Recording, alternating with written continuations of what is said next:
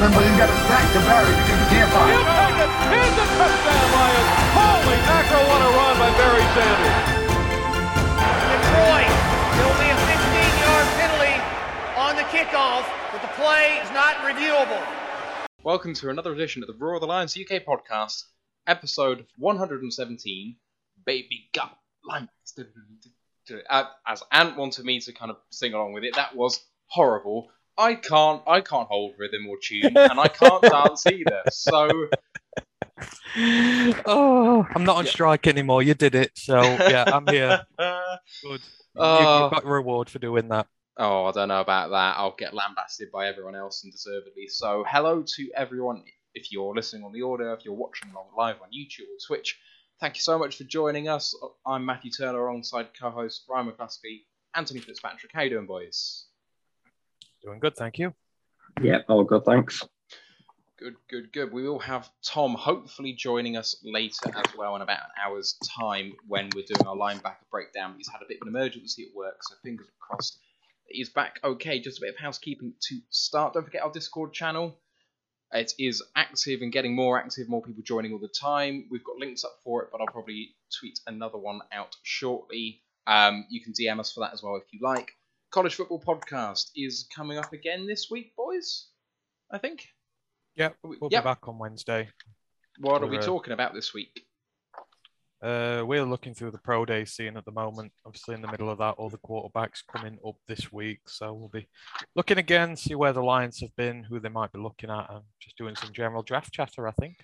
Yeah, if you want to know anything about the pro day scene, you'll want to follow the the Lions Twitter account and is tweeting out all of the pro days that are happening each and every day. We found out from Eric that a couple of days ago the Lions were at Coastal having a look at uh, Isaiah Likely, I believe. Yep, Yeah. so news coming out all the time about that. Please don't forget to like and sub to each individual episode to the podcast, to rate and review, and all that fun stuff you can do. We really, really appreciate that. Uh, Lions Nation Unite, you want to make sure you download that app and get all of the best content about the Lions on the internet. You can find it all there, including us and our Twitch affiliate status. If you do subscribe to Amazon Prime and you're not using your free sub, don't worry about doing a paid for one. We don't want your money, but if you can give us Bezos' money, we're more than welcome to that. So please, please do that if you can. Right, we are going through the news in the last seven days, and obviously with free agency, that has been quite a lot. Also, going to have a look at a bit around the NFL and around the division news too. And then we're moving on to dive into the linebacker position. So, just to let you know, that's inside linebackers, outside linebackers in 4 3 or 3 4 formations. And you've got tweener guys I kind of missed out when we were doing our edge look. And we're going to include them here too. So, we've got 13 guys to profile today for that. We might talk around some of the other guys too. We've got a lot to get through. So, let's get straight down to it with the news. And coming out today, we've heard that the Lions are hosting defensive lineman Arden Key for a free agency visit today.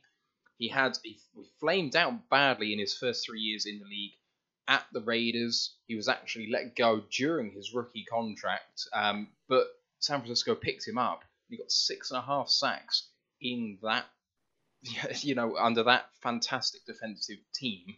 And boys, it appears to be, although that we do have a lot of depth at the defensive line, that kind of third spot, you know, rotational piece with moving a bit more to 4 3, um, it is up for grabs, really, with no one particularly quality at that sort of DL3 spot. And he could really be the missing piece there and free up that as a need in the draft.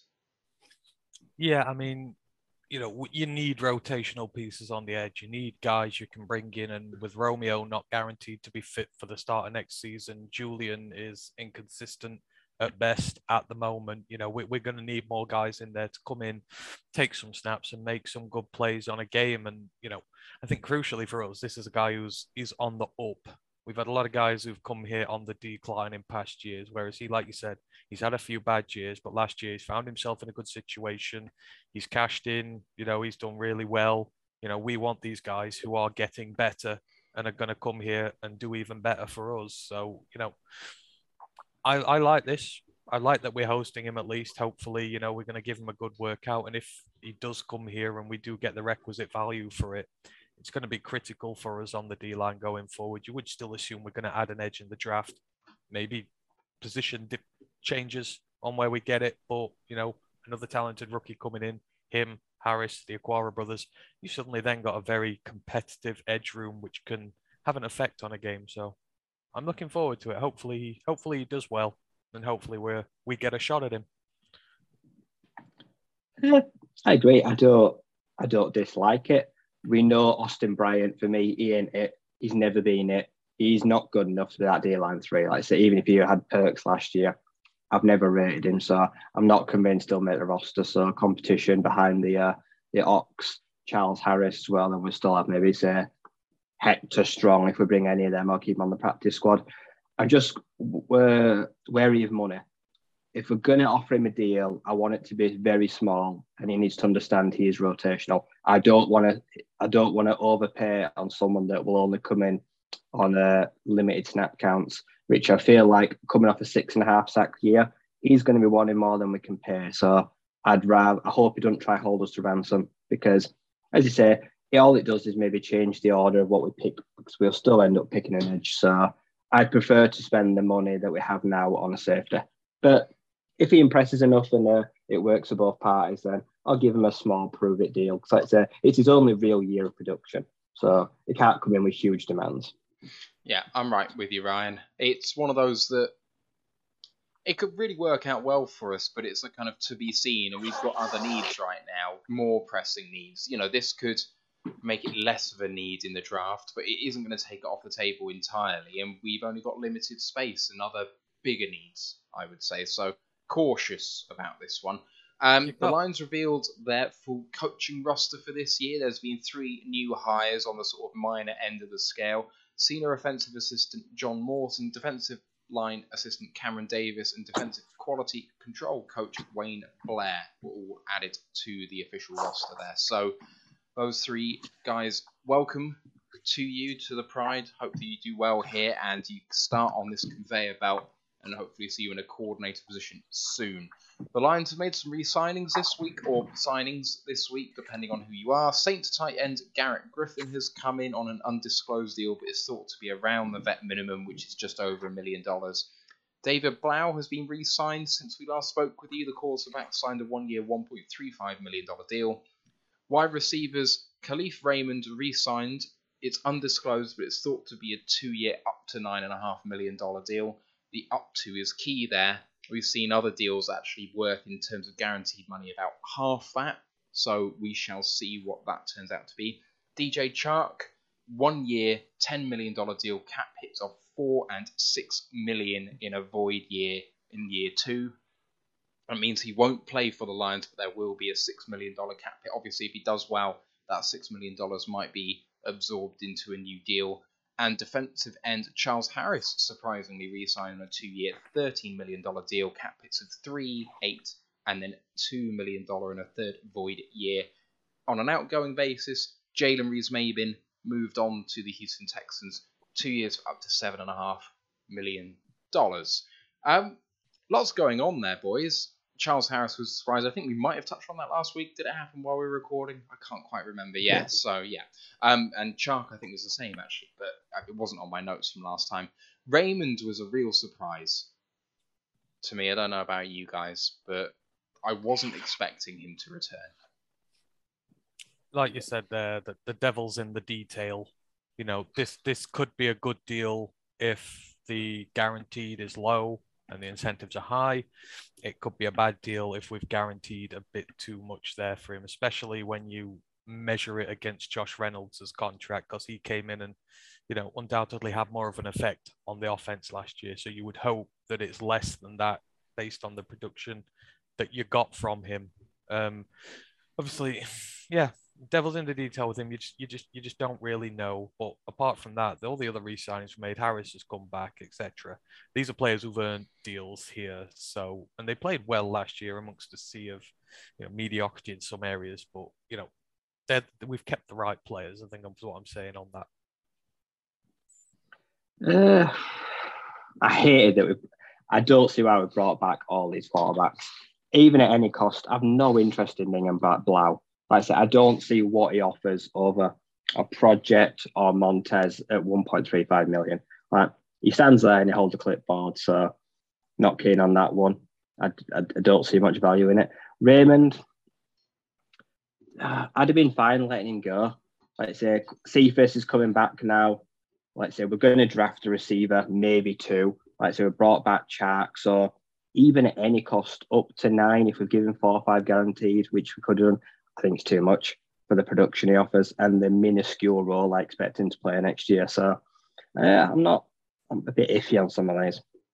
I do think that with these wide receivers being signed, the expectation of them being some being drafted, that it feels like, and rightfully so, that they're giving up on the Trinity Benson experiment. Because I think that there's going to be a receiver which we all expect at the moment to be on the roster come cut down day to 53 who won't be on there right now. You know, I think Cephus is in trouble. Like he's someone who's going to be on that uh, wide receiver five, six, seven area, and will probably carry five or six. Like he's someone that I really want to be on this team that's produced every time it's been asked of him. Really got injured, unfortunately, and that might be him done. Because are you really re-signing Raymond to this deal and then not keeping him over Cephus?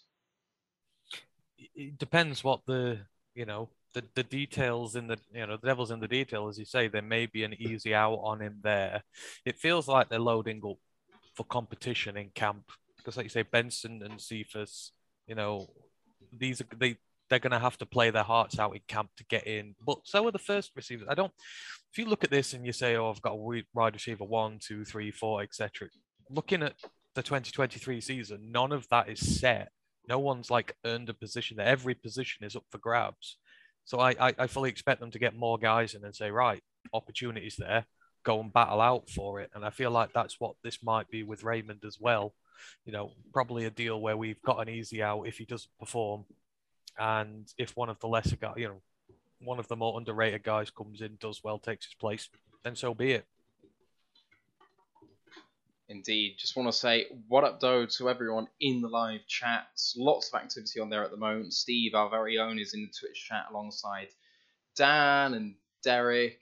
Um, a few others in there too. Thank you so much, you guys. And then Kurt Steele, representing the Lions Nation, is in here too. Thank you so much for joining us alongside Joey and Blue and Silver and Carlton Wood and Dan McGuinness, Lions Rumble 81. Blue and Silver, Ken Stauder and Chrome, and the rest of you guys. Really appreciate you being here. Got any questions? Give us a comment in there, and we will get to it as soon as we can. Uh, appreciate you guys. Um, let's move it on to the rest of the division now. And I just wanted to start with this. The Minnesota Vikings have signed no one. It's a beautiful thing. I looked up their notable signings, and it's literally just re-signed Cousins and a couple of other things that no one cares about. The rest of the division is active. The Vikings, because they're re-signing Cousins, presumably they want to hang on to some sort of ability to make the playoffs. You know, they're aiming for sixth or seventh seed at this point. I expected them to be doing a little bit of business, boys. Do you think the Vikings are just completely hamstrung at this point? Well, Za'Darius Smith is is having a visit as we speak. I think he'll sign that. I think he'll stay in the NFC North because they're the future about Danielle Hunter, like say in the next year or two, is cloudy. I think he'll want out eventually. So I expect Smith to not leave without an offer on the table. So, but no, they are like say that cap hit there. Kirk is huge. So there are limitations on I think what they can do.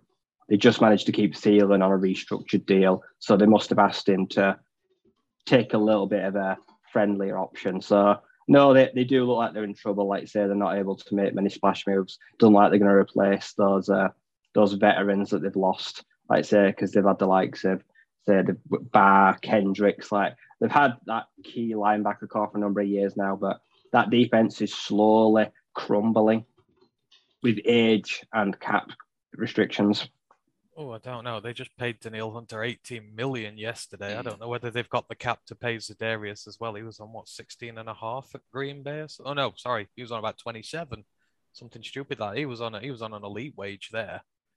I don't know if they're going to be able to be able to pay both of them at the same time. But I mean, you know, look, Kurt gets his money, never takes a friendly deal for the team. Never. I know they say it's a, a restructure this year, but he could have done a lot more to help them out and not be so stubborn. You know, he's not going to be remembered for his his own personal exploits in the game, so he should go out and try and win a Super Bowl with them. And he's he's really he's really done some trouble with them there. But I mean, you know, like you say, outside of that, it's been quite quiet. There's been a hemorrhaging of talent from this division. Obviously, the main one being the the bad man from Green Bay, who's no longer going to cook any of our corners anymore, which is an absolute delight, by the way. Yeah. Oh, yeah. So getting on to the Packers. So their notable signings or not signings so far. Obviously, Aaron Rodgers did get re-signed, but the details were released: three years, 151 million dollars. I believe year two, his cap hit is 58 million. something to that effect. It's Year three, it's about 70. Yeah, it's low now. They backdated that deal so badly. yeah. They said yeah. if, if he retires in two years, they've got a $72 million cap hit that year. Then there's not a thing they can do about it. Horrific. The other moves they've made, Allen Lazard got a second round tender, the wide receiver. Linebacker De'Vondre Campbell got a five year, $50 million extension. Outside linebacker Preston Smith got a four year, $52.5 million extension. Cornerback Rasul Douglas signed a three year, $21 million extension. So they look like they were re signing pretty much everyone apart from Za'Darius. They were going to get under the cap. They were going to return pretty much a roster that could make a Super Bowl in the NFC. And then the blockbuster trade, or what was the blockbuster trade at the time, obviously now has been overshadowed by something else that we'll get to in a minute. But wide receiver one in the NFL, in my opinion, Davante Adams, traded to the Las Vegas Raiders for a 2022 first and second round pick. Um, I don't know what to make of it. He's the best receiver in the NFL, but the Packers are lacking in picks, need young talent because they're running out of cap space. And you know what they? They need to get elite talent on cheaper deals. And if they can find someone who's a first round pick for eight million dollars a year, seven million dollars a year, who can perform at the value of a twenty million dollar player, that's a win for them. So I'm torn because he was never staying long term. I don't think, and they've got max value for him. And I think it's an angle that perhaps people aren't taking because he's the best receiver in the NFL and they should be going for the Super Bowl and they're selling out for the Super Bowl. But for the long term future of the franchise, I think it's a good move. But the trouble ha- for had- is. Sorry, go on, Ryan. I, I agree. He had to go. Like I said, they were not able to even backload any deal. They could not tie themselves to that horse too long because it would have crippled them in future. And I'd say first and second round is really good. Now, let's say if they go back and they don't waste capital on Jordan Love, a quarterback who's got pretty much no future in Green Bay, they'd probably like that capital back there. They've they've not been very frugal in recent drafts. They really have to make those two picks count. They've got to hit on at least one of them. Otherwise, the franchise, like I say, is is in a lot of trouble. Like I say, Equanimeous ain't coming back. Neves Valdes Scantling. I think they signed Robert Tonyan. I think he agreed to return two days ago on a Yeah, cheap deal. So that that's a decent signing. But no, they need a pretty much whole new core of receivers. So they've certainly got some work to do in this draft. Trouble is, though, they're probably still better than the other three teams by a fair margin at the minute, which is just shows how far ahead they've been. But I mean, I mean that the Davante Adams one, you can't replicate, you know, the connection between a receiver and a quarterback.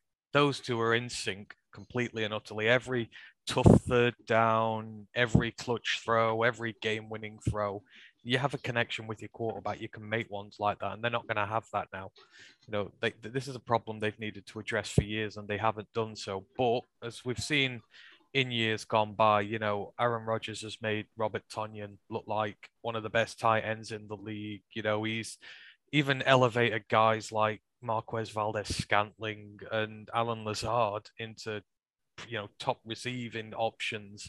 You know, he's just a quarterback who can do that. You don't need the best ones, you just need serviceable ones and him leading them. So, they're still going to be a worry, but it may may have been best for them to trade him. But I'm just looking forward to hopefully them not drafting a wide receiver till day three and watching Aaron Rodgers' face as every pick goes by, and they don't give him another receiver. I, I just don't think they'll pick a receiver. I really don't. I think you're right, and it's going to be really, really fun. They'll go D line. They'll go D line first. They they desperately need a D lineman next to Kenny Clark, and if you can bet on their draft history, especially all these Georgia guys knocking around this year, you can bet your bed that's where they'll go first in draft. Why don't they trade John Love? Why did there's a market for him? Like I say, I think they've missed out on a market. I think someone would have come and taken him for a middle rounder. Like I say, he is rotting away and he brings no value to that roster in my eyes. When you give up a first and two fourths for him, it's like it's, how much of a hit do you take on it? One fourth for a guy you spent a first and a fourth, two fourths on. It, it sometimes you're like you've got to hold on to them and just hope that maybe you'll use them and the value will go up. I mean, I can only see that his value falling. The longer you go on, the shorter the amount of rookie contract remaining. Like this is the absolute peak of where it will be because I don't think the talent is there. The more he plays, the more certain I am that there isn't anything there, which means the lack of information is actually holding up his value right now. So trade him. That's the most you'll get because he's not playing for you. The only reason he's playing for you is if Aaron Rodgers gets injured. If Aaron Rodgers gets injured, Green Bay are not competitive. So why does it matter whether Jordan Love is there? Like it's just a pointless, pointless roster player. The quarterback three, Kurt Benkert, has got more NFL experience right now. I'm pretty sure he played games with the Falcons and has been around. So I wouldn't be surprised if he was their quarterback too. Dan's just said, crikey, I thought they double dipped with wide receivers in their first two picks in the 20s. What do Green Bay need more? Well, as Ant said, defensive line is something that they always seem to like to bolster. And with Za'Darius gone, you can bet that that's what they're going to do. But also, I mean, They is quarterback still a need? They need three techs. They've always had Kenny Clark, who's one of the best nose tackles in the business, but they've always struggled with the three tech guys. They've always had good edge guys, but it's that interior. So I can bet your bottom dollar one of those two first round picks is an interior defensive lineman to put with Kenny Clark. It won't be a receiver. I think after that, you might look at. Oh, I think Amos is just about to get extended, so maybe not safety, but linebacker. They might need another linebacker. They've still got Campbell, but depends what linebackers are there. Nah, they only they only play one linebacker 100% of the time. I, I'm willing to bet that you know both those picks are defensive. At, at least one, 100% bet is D line. So there we go. And just moving on to the Bears, they've signed wide receiver Byron Pringle from the Chiefs, one year, $4 million guaranteed, and a possible two extra in incentives. And they've also signed Equanimeous St. Brown, the brother of our own St. Brown, on a one year deal, terms not disclosed. So not much going on with the Bears right now. Um, around the NFL, there was obviously the block, blockbuster trade this week as Deshaun Watson finally got his move after initially ruling them out he did decide that he was going to waive his no trade clause to move to the Cleveland Browns. Oh, Houston received three first round picks a 2022, three and four first rounder, a 2023 third, and a 2024 fourth. They received back a 2024 fifth round pick. Why bother with the fifth round pick coming back? Like, was that moving the needle on the deal? Um, are we going to get into this too much? I know we've talked about what's in the past, but no, do we not want to? Yeah, Well, I'll, I'll, I'll just go back to the Bears and say the Bears are tanking. They're finally cutting loose all those big guys off their defense with all the dodgy, co- you know, with all the big contracts on them. You know, you look at Equanimeous and Byron Pringle going there, and you're like, yeah, these aren't wide receiver one guys. They're they're barely even wide receiver three or four guys. They've lost their main guy as receiver there. Justin Fields, you know, they say their offensive lines are right, but they lost Daniels, the right guard. You know, Jenkins and Borom are both injury risks, big ones. I, d- I don't think they're going to do well next year. I'm going to say right now, if we finish below the Bears next year, I'm going to be pissed, seriously pissed, because Yeah. they are a really bad team right now. And if we can't get in front of them next year, even with the talent at our disposal now, you know, even with us still just been in the rebuild, then there's something wrong with us. That's how bad they are or are going to be. I completely It's agree. good. Yeah, it's good to see. Um, uh, Houston now has cleared out all the shit. They've got a huge draft capital. They've got Davis Mills, who looks like maybe a below average starter, which could could buy them a few years. So now there's chance for them to rebuild. Like I say, I think this is good for Houston. This should breathe new, fresh life into them. Well, if Houston can do something like we did last year, sign prove it guys and young guys, blood those guys, and make sure that you get a top three pick next year and a load of young talent you've drafted this year, they could be in for a massive renaissance in 2023 or 2024. Like, they've completely changed where they can go now. It's, it's a huge deal for Houston, and I have. I, Houston has been run so badly in the last few years. Like it's it's laughable how bad it's been. But when it comes to Watson, I think they've handled themselves extremely well. Like not going into the ins and outs of well, innocent until proven guilty and all of that stuff. Allegations of wrongdoing. They sat him for the entire year, despite the fact that league didn't say that they had to. And then they've absolutely traded him at the top of his market. Like they have done the absolute best for that organization and held themselves up really well, in my opinion. Don't know if you guys feel I'm just- differently. I'm just happy for Davis Mills. I- I think he's going to have a good shot at being a good starter there. I highlighted him last year. I wanted him as Stafford's successor, you know, before he got traded last year. I thought that highly of him. He just needed to land in the right situation. He's been thrown in as a starter early, but he had a decent season, to be fair, yeah. given the circumstances. And I think now, you know, if Lovie Smith will look after him and treat him right and, you know, get that team going in the right direction, I think he'll be a I think he'll be a good starter for them. And you know, I like to see these players do well. He went third round. You know, there's guys like Kellen Mond who went in the second and that who have like fallen off the face of the earth. You know, he deserves to be above guys like that. And you're seeing now that that talent is coming to fruition. So I hope he has a good year personally. Baker Mayfield's future in the NFL is at a very precarious position. If things don't go well with his next move, he could be the next Johnny Manziel. Like I say, he could find himself out of football very quickly, I think. Like I say, if he, if he doesn't get this right, because I think he's got that attitude, like I say, that I, I don't like. If he was offered to the Lions, I would not touch him with a barge pole. And and I like wouldn't- and like I said on Twitter, if I catch anyone suggesting him to the Lions, I'm ringing the FBI on you. That's how bad that suggestion is. I think I I feel quite differently to you guys. I- I- Not in terms of attitude, but just in terms of talent. The guy has it. The guy definitely has it. Like two year, not the season just gone, but the year before was his best season in the NFL. His most recent healthy season in the NFL, he was a borderline top five quarterback. He was fantastic in 2020 21. Now, last year, he played through a shoulder injury. That's his own fault. He probably should have gone on IR. If he'd gone on IR, I think everyone would think quite well of him. But because he had the tenacity to play through and try and do his best for the team, he's done himself a massive disservice. And people think now that he's a shoddy quarterback who has no arm, can't throw, can't read defenses. But everyone has forgotten the 2020 season. It's not that long ago that he was absolutely tearing up with this was the season where they had OBJ and he had absolutely no chemistry with him whatsoever, but he was making everyone else look good around him, just not OBJ. Like the Browns looked fantastic that year and just didn't quite have enough to get over the hump. It's why entering the most recent season, people were saying that the Browns were the favourites for the AFC. Like Baker Mayfield was one of the reasons for that, and whoever gets him is going to get an absolute steal, assuming that the shoulder is recovered. Oh, I, I think he's been treated disgustingly. I do agree with Ryan where I think, you know, that there maybe are some aspects where he's going to struggle to stay in the league, but I think he's been treated terribly. Like you say, to get them in the first playoffs and God knows how long, the win in there, to play through last season with a broken body. I mean, it's not his fault. He puts himself forward. The team could have said no and benched him and sat him. But, you know, to put all that in just to, you know, have the team go behind your back, try and trade you. Then when they can't trade you, and you want them to trade you, they say no, and they're like, oh no, actually, we got our guy, you can go. It's like what the Falcons have done with Matt Ryan.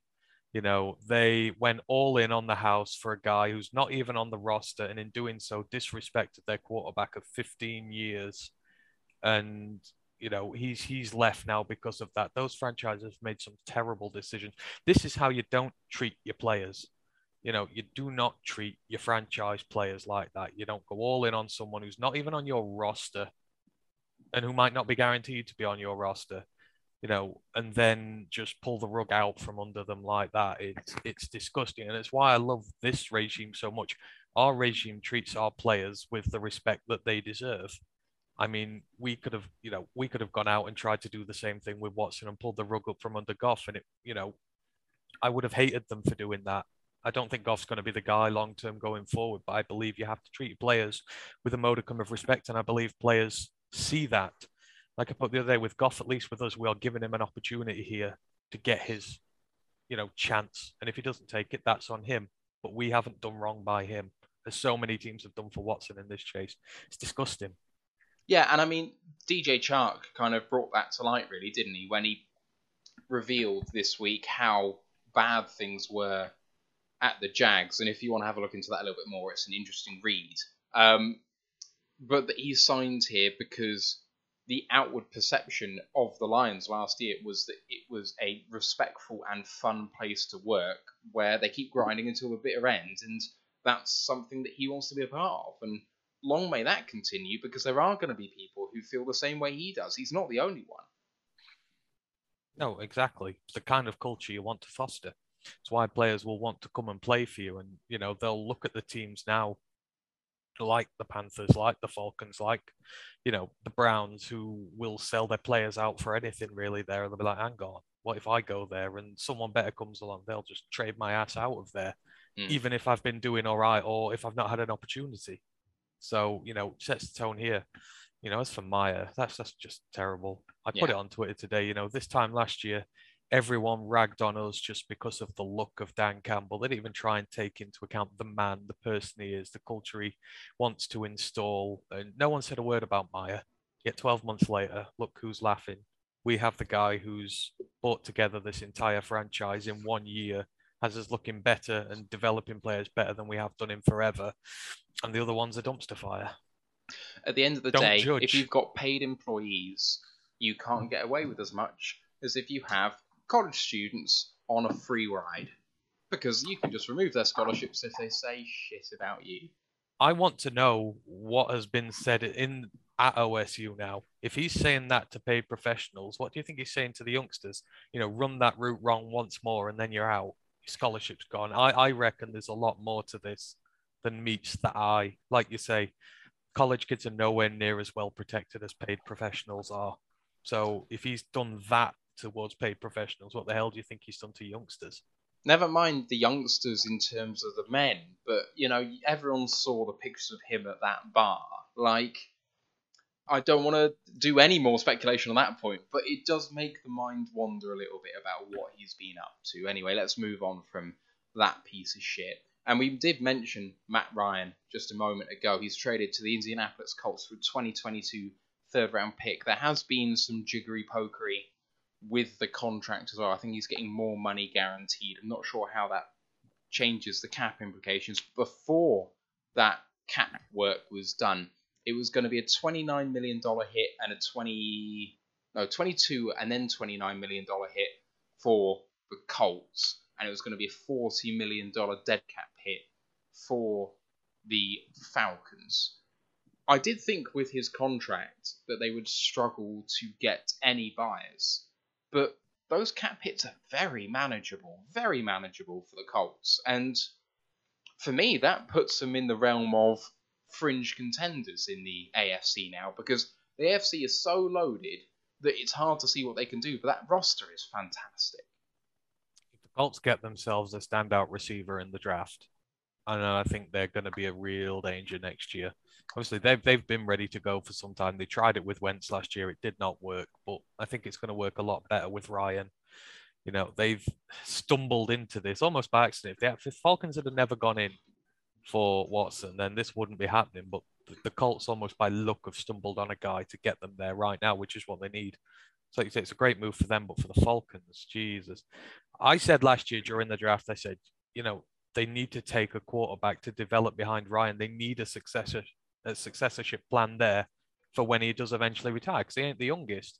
But no, they went and took the flashy tight end who got them a thousand yards and one touchdown, And now they've no quarterback, they've no tackles, they've no receivers, and they're in a very, very bad spot at the moment. And they're not really going to be drafting in a position to get one unless they want to pick the trade number two. We'll take a first round next year, a second this year, third this year, maybe.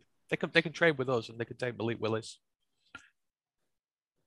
And of course, they replaced him with Marcus Mariota, Ryan. Um, two year deal. It seems like the best they had available where they didn't have to trade for him. Yeah, like so you look at the depth room. I think the next two quarterbacks were uh, Rosen they and had uh, Rosen and Felipe Franks, which honestly is makes you shiver, makes you shudder. That is an awful pair. The Fal- Falcons' offense this year is going to be horrible. Offensive line, shit. Like I say, it's crap. Like I say, it couldn't keep, it couldn't stop Matt Ryan getting sacked or getting hit 40, 50 times a year. So God help a quarterback that's half as good in Max Mariota. They're in serious trouble. Like I said, the Falcons uh, could be the worst team in the NFL this year. Like I said, they could very well scrape four or five wins and be in contention for that first round, that first pick. And I think they won it. Like I said, I think they'll, I think Ken, I think they'll take Kenny Pickett eight. Like I said, I think Malik Willis will be gone. I don't think they'll be ballsy enough to trade up for him. So I think they'll take someone that they need to try and mold into the next guy. Someone big and clunky and not the most mobile. Sounds a bit like Matt Ryan. So I think Kenny Pickett could be the successor. You know, I, I think there's an interesting dynamic now because you think of them sat at eight, but right behind them are the Seahawks and well, guess Washington aren't really in it anymore, but they might still want a draft guy. There are guys behind them who will want a quarterback, and it's you know how far do you jump? How brave do you try and stay at your position? You know, it. If Washington think that Carson Wentz is anything more than a one year, let's see how it goes, they are fooling themselves. They should know that teams think they can fix him, can't. I, I'm willing to bet a fairly substantial amount of money that Carson Wentz has a shorter NFL career than Baker Mayfield. So yeah, well, if that's the case, then you've you've got three teams within four picks who need a quarterback there, and you know maybe one, maybe two quarterbacks who might fit the bill. So the wrong team may panic and jump a little too far. You don't know because you know at the end of the day, the Giants are rolling with Jones on his fourth year, but they've not given him a fifth year deal. They could decide, oh, you know what, two first, two top ten picks, we'll spend one on a quarterback as well, and then you've got to jump them. So Yeah. there's a possible dynamic brewing here where it could could potentially work in our favor. Yeah, from cu- like looking like there was absolutely no chance, there is now a non-zero chance of a trade-up offer happening. Um, but there we go. Let's move on. And offensive tackle Lyle, I can never say that name, Lyle Collins. Lyle, Lyle, thank you, uh, has gone from the Cowboys to the Bengals. Massive signing for the Bengals, who've struggled with that offensive line to protect Joe Burrow. The Super Bowl 2021 appearance may convert into a 2022 appearance too. 2022 season, 2023 appearance. If they needed it. They- they- They've actually done quite a good job of protecting Burrow now. They've got three Pro Bowl guys they've brought in now. I know they've brought the guard in and the center. I can't remember which center they got, but you know, if if they draft like one elite O lineman in there as well, then I think you can consider that problem fixed. And you could see them going straight back there because that was the one glaring issue they had last year, and they've kept a good portion of that team together. Yeah, Karras, as Ash says, was one of the guys that they brought in. But there we go. And Alex Cappa, the other one. So there we go. Um, other signings around the league: Juju Smith-Schuster went to Kansas City Chiefs on a point seven five million dollar deal. Tennessee Titans traded for the Rams wide receiver uh, Robert Woods for a 2023 sixth round pick, and then former Lions quarterback Matthew Stafford re-signed to a four-year but effective three-year, 129 million dollar extension, which is being viewed as a team-friendly deal on an average of 43 million dollars a year, which is just boggles the mind to me. But fair play to Matt. Goes, leaves the Lions in pursuit of a ring, gets ring, gets paid, fully deserved. I don't think he'll see out that deal. I think he'll retire before that deal ends. like I say, he's his his future's secure now. So you know, good for him getting the bag. He's got the ring. You know, outside of getting another ring, he's got nothing left to prove to anybody. But I kind of hope he does get that second one just to really piss off Aaron Rodgers supporters, saying that he's better and he's only got one ring and Matt has two.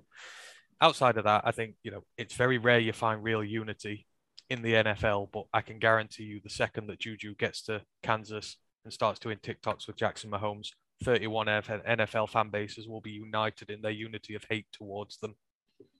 I mean, they're pretty close to being there already. I mean, 32 could be. I reckon. I reckon Chiefs fans will hate it just as much as the rest of us. So that that'll be total unity around the league when those two start TikToking with one another. It's a shame for Robert Woods because the Titans wasted Julio Jones. I can't wait for them to waste a year of his career too.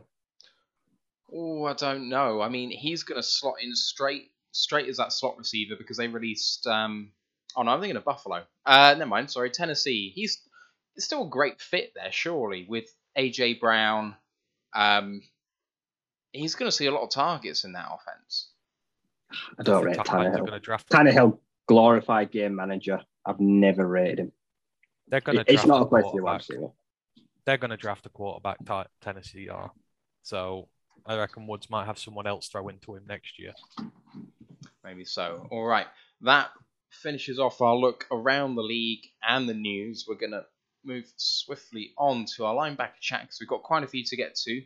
Hopefully, Tom will be joining us soon to go through his guys as well. He's taking the Georgia trio, but we're going to start off with.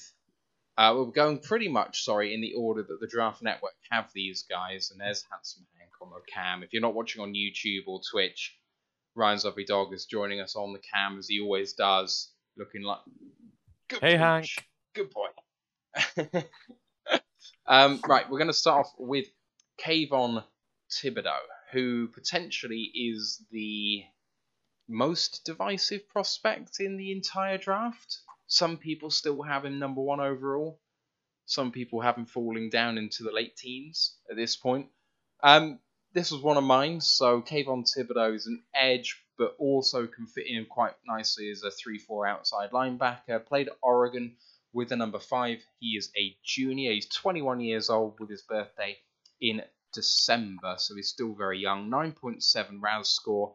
He's six foot five, 250 pounds. He played 30 games for Oregon, 126 tackles, 84 of which solo, 35 and a half tackles for a loss, including 19 sacks, seven passes defended from that position too, which is insane, and three forced fumbles. I watched two. Uh, sorry, I watched three games of his. So against USC in 2020, Fresno State in 2021, and the Pac-12 championship game against Utah in 2021. First thoughts about him is that he lines up on both sides of the line equally well. So left end, right end, or as three, four outside linebackers on the left or right hand side. He looks undersized when you see him on tape. I do think that he could stand to perhaps put on a little bit of weight um, at 250, you know, at that position. And as someone who isn't necessarily a speed rusher, but someone who likes to bull rush, 250 is not heavy enough to do that, I don't think. He is lightning fast off the line, though. He is pretty much always the first off the line on either side of the line, which gives him an advantage over anyone else that he's against. Obviously, that might reduce when he actually gets down to the NFL level. He's got an exceptional motor, so all the way through his reps, he's going at 100%. Uh, I, for me, I've not seen him take time off. You know, even if he is getting stymied, that's not down to a lack of effort that I've seen. In his bull rush, he's not particularly inventive but he does use leverage very well. So he resets pockets constantly with the strength of someone much bigger than his weight. So you see Jordan Davis when we um, talked about defensive tackles, and he's always resetting the line two or three yards further back. Well, Kayvon kind of does that on the edge against tackles, offensive tackles. So you know, it's it's good, but he doesn't have a deep array of pass rush moves. There's a lot to do there with his hands. He doesn't seem to have much of a swim move or a spin move or anything like that. He seems to just bull rush pretty much all the time, which is a bit worrying. He also doesn't have particularly a lot of bend across uh, around the outside, which also worries me. He is a weapon against the run. So all of what I'm saying, you know, is something which is potentially worrying, but I do think that is something he has over most edge rushes in this class is that he can set an edge very, very well. Um, teams will just run it away from him the majority of the time because they're worried about running into him. Um, against USC, there were a couple of examples where he did win in speed rush attempts, so I think it's something that he could do if he tried. He just doesn't do it enough, so I want to see that a lot more from him. Um, what else do we have in here? Uh, against so that was in 2020. Fresno State in 2021. He looked a bit more bulked up. Um, he dropped back into coverage quite a lot in this game. I don't know if that was something scheme specific against Fresno State, but I think I saw him do it against Utah as well. So covering running backs in the flat, dropping back and covering slot receivers across the middle. He seemed very adept at doing that. Seemed very natural to him. So that's something which could be interesting. But as we're moving away from a 3 4 to a 4 3, perhaps not the most useful of characteristics for him. Um, he has an eye for the ball. When he is rushing the quarterback, if he does get there, his first thought is not, I'm going to take the quarterback down, but that he is going to go ball hunting. So I do think that forced fumbles are going to be a thing that you see from him in the league. Um, once he gets beaten once, he doesn't really seem to have any counters, which is really worrying. Like, he just kind of keeps trying the same thing. And it's like, come on, man, you, you got to do something else. Um, you do often see him getting chopped by tight ends or doubled, which he seems to kind of hamper him a little bit, and he doesn't deal with double teams as well as I'd like. Uh, in terms of run defense, I said he was really good, but he does have this annoying habit, especially in the Utah game that I watched, of over pursuing a rush attempt away from him and then getting sealed off by a player coming the other way. So he's over pursuing and not realizing there might be a possible counter in there and not really holding his edge. So there's a lot to work on for him. I think he's definitely not the finished prospect that people say he's going to be, but what I did see was someone completely able to wreck a game from his position. You saw in every single game that he was in that he was being planned for, that he was an issue, and that is why a lot of the negatives are actually being shown up there because he's not got a lot to do a lot of the time.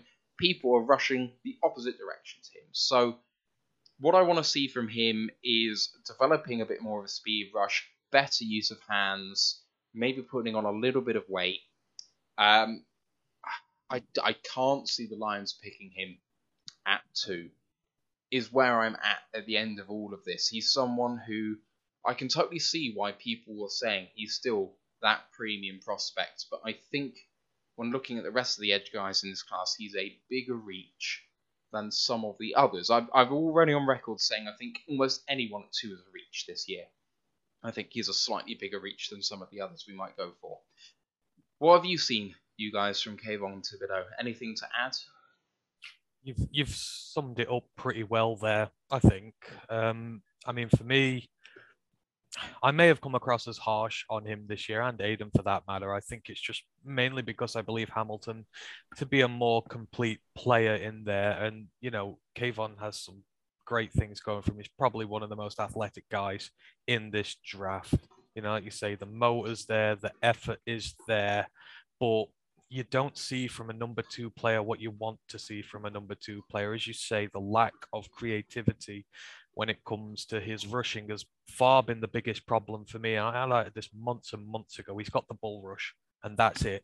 He's one of the best edges in this class at getting around the edge. If he gets the leverage on you and gets around the edge, no one does it better than him in this draft. But that's all he does. When he gets bottled up, when he gets double teamed, he doesn't know how to deal with it in a lot of cases. Those two Utah games, you know, case in point, which we've used for a long time now, they schemed against him and, you know, he didn't adjust. You know, you say that teams run the ball away from him. They actively ran the ball towards him. They put in the tight ends to chop him. They sent the running backs out to block him. They put an extra lineman in there. And it was the exact same in you know, in the Pac 12 regular season game when Utah won it from under Oregon's nose, and it was in the same in the Pac 12 title game. Nothing changed. And when I'm picking an edge rusher at number two, I need a guy who's going to be a difference maker, a game changer. And when you don't see the change in his attitude or his game plan in two huge games like that, then you begin to worry about him in those clutch situations. It was like earlier in the season where they're playing Stanford last drive. Oregon were about to win it. It was a game they lost, which was critical to their season and losing the Pac 12 title. He got ejected on the last play for a dirty hit. In those high moments, in you know, in those high pressure moments, he's just not delivered. And those two games really sealed it for me. Having said that, like I say, at what he does best, there's no one who can even touch him. But I'm not taking a prospect at two who has such a small pass rushing arsenal when guys like George Karlaftis, Jermaine Johnson have better pass rushing arsenals than he does. Because at the next level, you need that. You're not going to be able to bull rush your way to a win every single time. You're going to have to get creative to get your sacks. That's where I sit with him. I agree. Those Utah games, he went missing. Like I said, when he needed to step up, he was neutralized. I saw them run the ball straight at him. And at run support times, he looks flat out lazy. I've seen him engage with blocks, get stood up, and I've seen him just give up. If he knows the ball's not coming his way, he doesn't always chase down pursuit on the backside. I said, I'm there's the motor there, but not always the effort. I've been really put off him some games this year. I defiantly do not want him.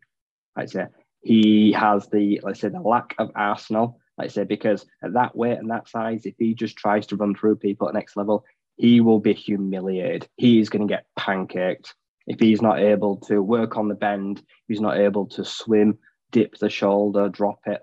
I'd say if he's just going to try rely on the same bread and butter moves that worked in college, people are just going to sit him on his ass. So everything's there: the tools, the skill, the speed. Need a bit of weight. It all needs refining, and he needs to broaden his horizons and work on the arsenal. It's technique now that I want to see. Like I said, there's more out there that there's a lot more edge out here that are technically gifted.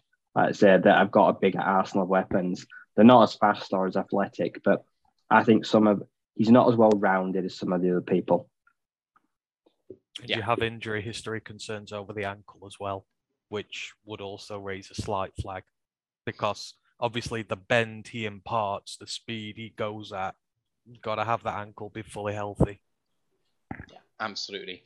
Figueres says part of that might be what Oregon was doing defensively, but I agree he disappointed in some big games. Other comments in there, some from Luke G, who is in the house. What up, though, to Luke? He said uh, the best thing going for Kayvon at the moment is the draft isn't strong in general. Um, a few other comments. So it said he scares me for real. I feel like he will ball for that big contract and then become an asshole. I think he's Jadeveon Clowney 2.0. He's got all the hype, but I think he could just fizzle out because up until now, Clowney has been incredibly disappointing. And he came into the league with incredible amount of hype.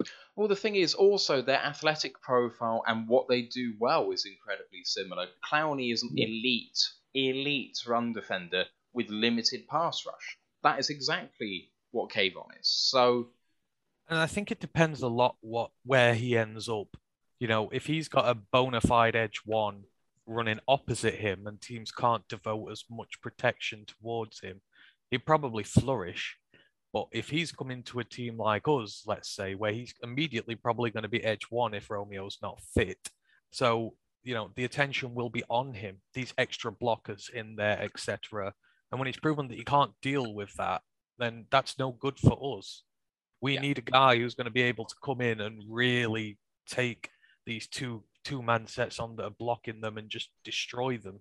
We still need that guy really if we're not going to have a deep rotational group like we don't have at the moment. So if you if you're invested in two, you need a guy who can really make the difference, and I don't think he will unless the guy opposite him is just as good. Yeah. Um, people reacting to the puppy. Dan saying hi, puppy. Derek saying um, exclamation pet puppy, which I think is like a command, isn't it? So we need to do something like in Twitch you can um, redeem your points for a view of the puppy, or Ryan has to give him a stroke or something. Quite cute. Um, Derek also feeling under the weather, not COVID, but I hope you feel better soon, man. Um, I know how you feel actually. I spent the last week sick, so there we go. Not the best in these COVID times. But let's move on to our second guy, and this is one for Rye. It's Jermaine Johnson, the second from Florida State University. Someone's favourite amongst the Royal Alliance crew. So, watch your words, Ryan. I so hope he's just written one line for this. No, this. If Ash watching, like say, I like Jermaine Johnson. Real only perk or highlight of the year for me. He he flourished. So Jermaine Johnson, the second former last chance U star, that has bounced around, went through JUCO to find his feet after a struggling career. Uh, came out as a senior from FSU, uh, six foot four inches and a half, 254 pounds. In his 2021 season, he was the heart of that defense. 70 tackles, 12 sacks, two forced fumbles, a fumble recovery, and a huge 18 tackles for loss. Like I say, he got a RAS of a 9.86 as a backer or a 9.56 as a defensive end. That's because of his weight. It did uh, it did drop down his score, but very an, an elite 40 time at 458 someone that plays pretty upright and a very respectable 10 uh, or 5 broad jump. I say, and I've enjoyed watching this guy play all year. He works his way from the interior defensive line outside, so he's able to generate pressure from the middle, and he's able to rush the passer from the outside. Plays happily two, three point stance, so he's happy to put his uh, he'll put his hand in the dirt. He's more a defensive lineman. You wouldn't stand him up there. The first thing you see after the tape is the release, the explosiveness. He he just has a knack for getting the snap count. He can beat offensive linemen before the players even happened. He can already be in the backfield. He has got such a knack for it, for the timing, which has got like an internal clock that does really well. He often gets he'll get caught occasionally. Like say, they will trip him up. There'll be the odd uh, encroachment or offside, but that's not through discipline. That's just for he's a bit twitchy but his get off and explosiveness is incredible. He's got a really long frame. So he's excellent in run support, rushes the passer really well. He's able to use it to get bend around the outside. He can come through the middle, but he's also able to set the edge and swallow up running backs. So he's someone that I've thoroughly enjoyed watching.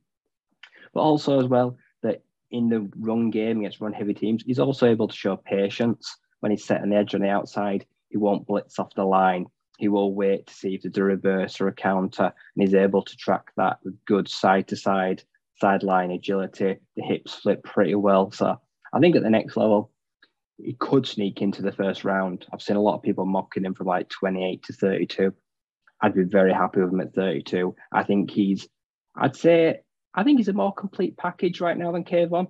He's got good support, but I say he doesn't just rely on speed. He doesn't just rely on that burst off the line. He's able to take tackles around the outside. He works the hands a little bit more, which Kayvon doesn't always do. So for me, I think he's someone that's had a fantastic year. And I say, I should be very happy if the Lions took him. I think I'd be very happy if he falls to 34 and we've not taken edge. Like I said, I would snap him up because you can shuffle him along that four man front. He's able to play a plethora of positions and he's able to generate pressure from inside out, outside in, and also do really well in run support. And he's really likable kid. He's worked really hard. Like say, he's had to move into these small towns to resurrect a career that was going off the rails almost.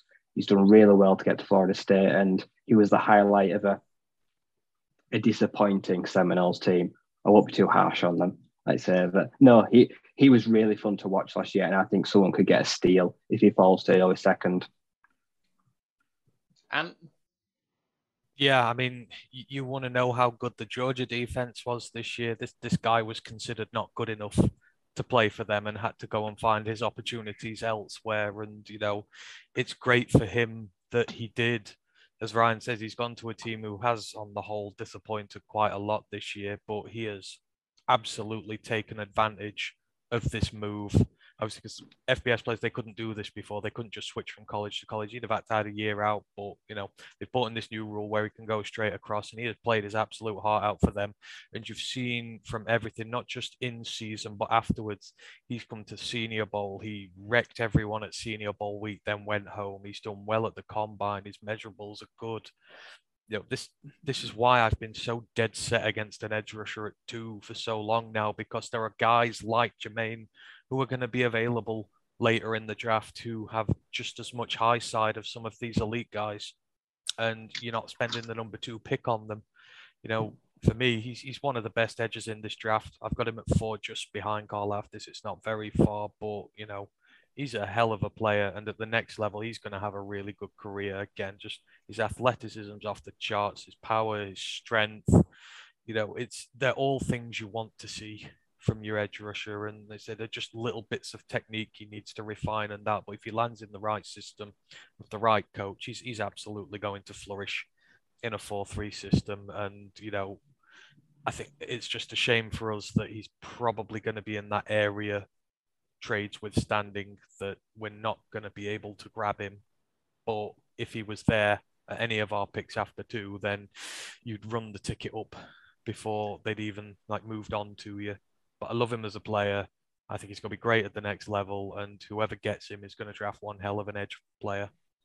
Yeah, super exciting guy. And our very own Steve has just asked, would we would you trade down for him as he is projected between 15 and 20 rather than hope to get him at 32.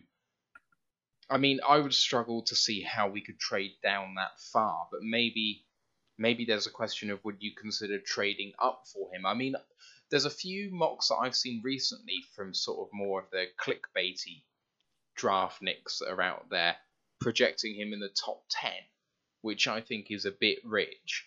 But do you think there's value to perhaps trading up a little bit for him from 32 or 34? Mm, it depends where you go at two, I guess, is the first one. Um, obviously, if you go with an edge at two, then no. Sure, okay. If you go with, yeah, I, I, don't know. I mean, I've said I'd trade 32 and 34 away, but for the guy I'm about to talk about, not Jermaine, but. Mm-hmm. Eh.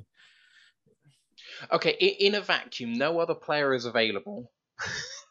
would you like him, like as opposed to someone who you can only get at 32 and 34? So, you know, Devin Lloyd doesn't exist, and providing we weren't getting too fleeced on the deal, then yes, I would. Fair. And providing we got Hamilton first, I would trade up for him, but I'd only trade up so much for him if you get what I mean. Just want to make this public as well that Ashley has said on the record that if we get Hamilton at two and either Jermaine Johnson or Boye Mafe, he's doing a run in his boxes. So you all, everyone here is now a witness to that. He did put it in the Twitch chat, but I hope you all hold that him to that if it happens. Um, Super Cyan Lions in the YouTube chat says from Karlaftis, who Ant is going to profile, which is why we haven't spoken about him. Mafe, Bonitto, and Thomas. Which two do you prefer over the others? I'll throw that to Thomas. You. Carl I love Thomas. Yeah. We, we, we're both big Thomas fans, and I'm a big Karlaftis fan. So, them two. I'd go Karlaftis and Mafe, personally. I don't know enough Shit, about Mafe's Bonitto. in there. I do. Yeah. It, it, it's difficult, but, you know, Mafe needs. Mafe just, uh, like I was saying to you before we came on, Mafe just needs consistency in this game. Got all the tools, got all the technique. Thomas, there's just something about him that I really, really like. Just Mm. you know, when you you have that gut feeling about a player, right? Same. You got a gut feeling about a guy. But but Mafe, I like would that. I I take I like Mafe. those. Go on. I like those kids from the Mountain West Conference. They produce tough, hard nosed kids. Like I said, and that's why I like the Cameron Thomas. So I think I would be happy to wait for him because I know he'll be there when we want and trade up for Jermaine Johnson. And I think they can do the same thing to a good enough standard. And, yeah, and I will 100% take Mafe in those second two picks as well if he's there. 100%. Dan's asked about Quay Walker at 32 or 34. When Tom comes on, he's going to profile Quay Walker and we will Key. answer that question. Sorry, Key. Key. Key. Key Walker. Key Walker. Beg your pardon. Um, we will profile him later and answer that question at the time. We're going to move on to our third guy, and Devin Lloyd of Utah, linebacker one. Yeah, I'm I'm going to make absolutely no bones about this. He's one of my favorite players in this draft by by a long stretch of the imagination. I just love everything this kid brings to the table. So, like you say, yeah, Devin Lloyd, he's linebacker with the Utah Utes. He's been there for four years. They're just coming off a Pac-12 championship win, and they won the Pac-12 North as well, both in games against Oregon, where he showed up whereas Kayvon didn't.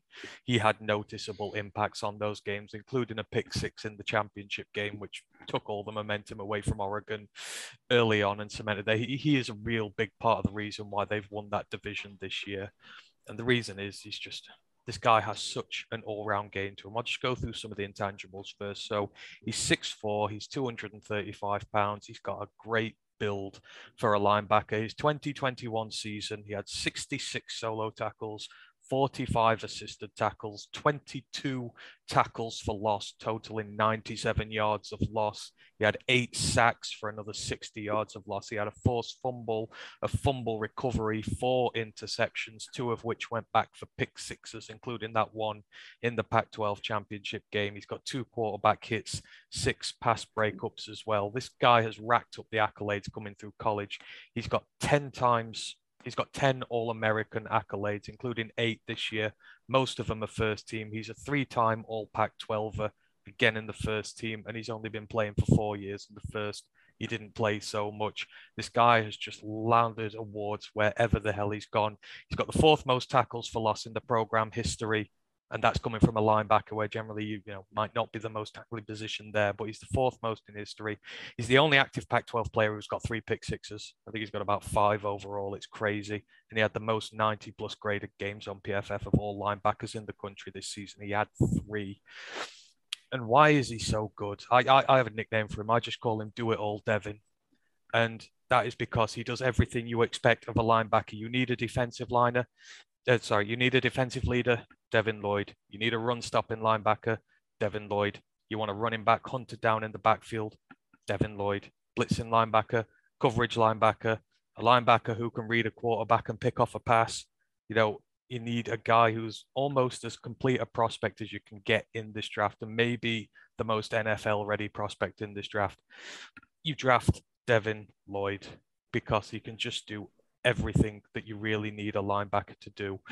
But what really sets him apart from the other guys is his IQ. So, one, he's been a team captain for most of his career there with the Utes. But for me, the thing that really stands out on tape, he is an elite pre snap communicator.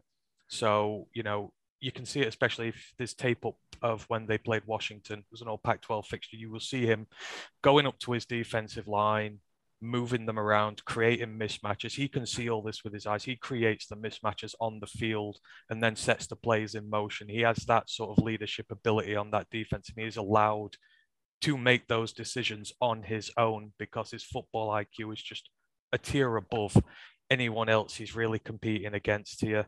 His reaction times during in play are second to none you'll see, you know, a run play will develop into a pass play, whatever. He will adjust so quickly to what's going on on the pitch. He can read a quarterback. You've seen how many times he's picked off passes, how many pass breakups he has. He'll watch what a quarterback's doing. He'll jump the route before the pass is even gone. You only need to look at that Pac 12 title game. Anthony Brown threw one cross field Devin Lloyd was already in the line of it before he'd thrown it because he saw the pass that he was going to make and he took it straight back to the house. Six points, you know, game changing momentum. That's what you want from a linebacker sort of of his build here. And, you know, I've gone through all this and I've not even started on his vers- versatility yet.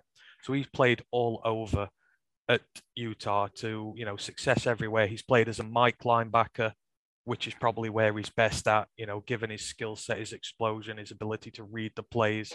He is great there. He's played at outside linebacker. As I say, he goes and he blitzes, brings in additional pressures, you know, he's brought in against the run. He's also got the frame to play at edge, and he actually has a decent pass rushing arsenal for a linebacker to be able to do that. And not only that, he's also played as a big slot as well. So it's like he's played in the slot, he's played at linebacker, he's played at edge. He has the versatility and his athleticism to do pretty much anything that he wants. And this is something that's been sorely lacking from our team for years and years and years. And the only reason you've not heard me mention him more recently, because I have before, is just we're unfortunately not really in a position to grab him here. Probably going to be on the periphery of a top 10 pick, but if if we trade back at all once, he goes straight up to number one on my priority list. He's just that damn good. I think the only thing he doesn't do, which Micah Parsons does, and he's obviously coming in at an all pro season, is Micah's pass rushing is a little bit better. And if you're picking that sort of hybrid linebacker guy, you know, his ability to rush the passer is, you know, key and it's very much sort of valued. Devin can do it, just not as well as Micah does. But apart from that, you know, this is just a guy who you need to fine tune a little bit, but he's as NFL ready as any player is going to come. And if we can get him, our linebacker room instantly takes a huge fucking hike in quality. He is that, that good. Ryan Devin Lloyd. Yep, as a Pac-12 fan myself from Arizona State, like I say, he's he's been a menace for a couple of years now. Like I say, it's hard to add much more. It's, he has got elite ball skills.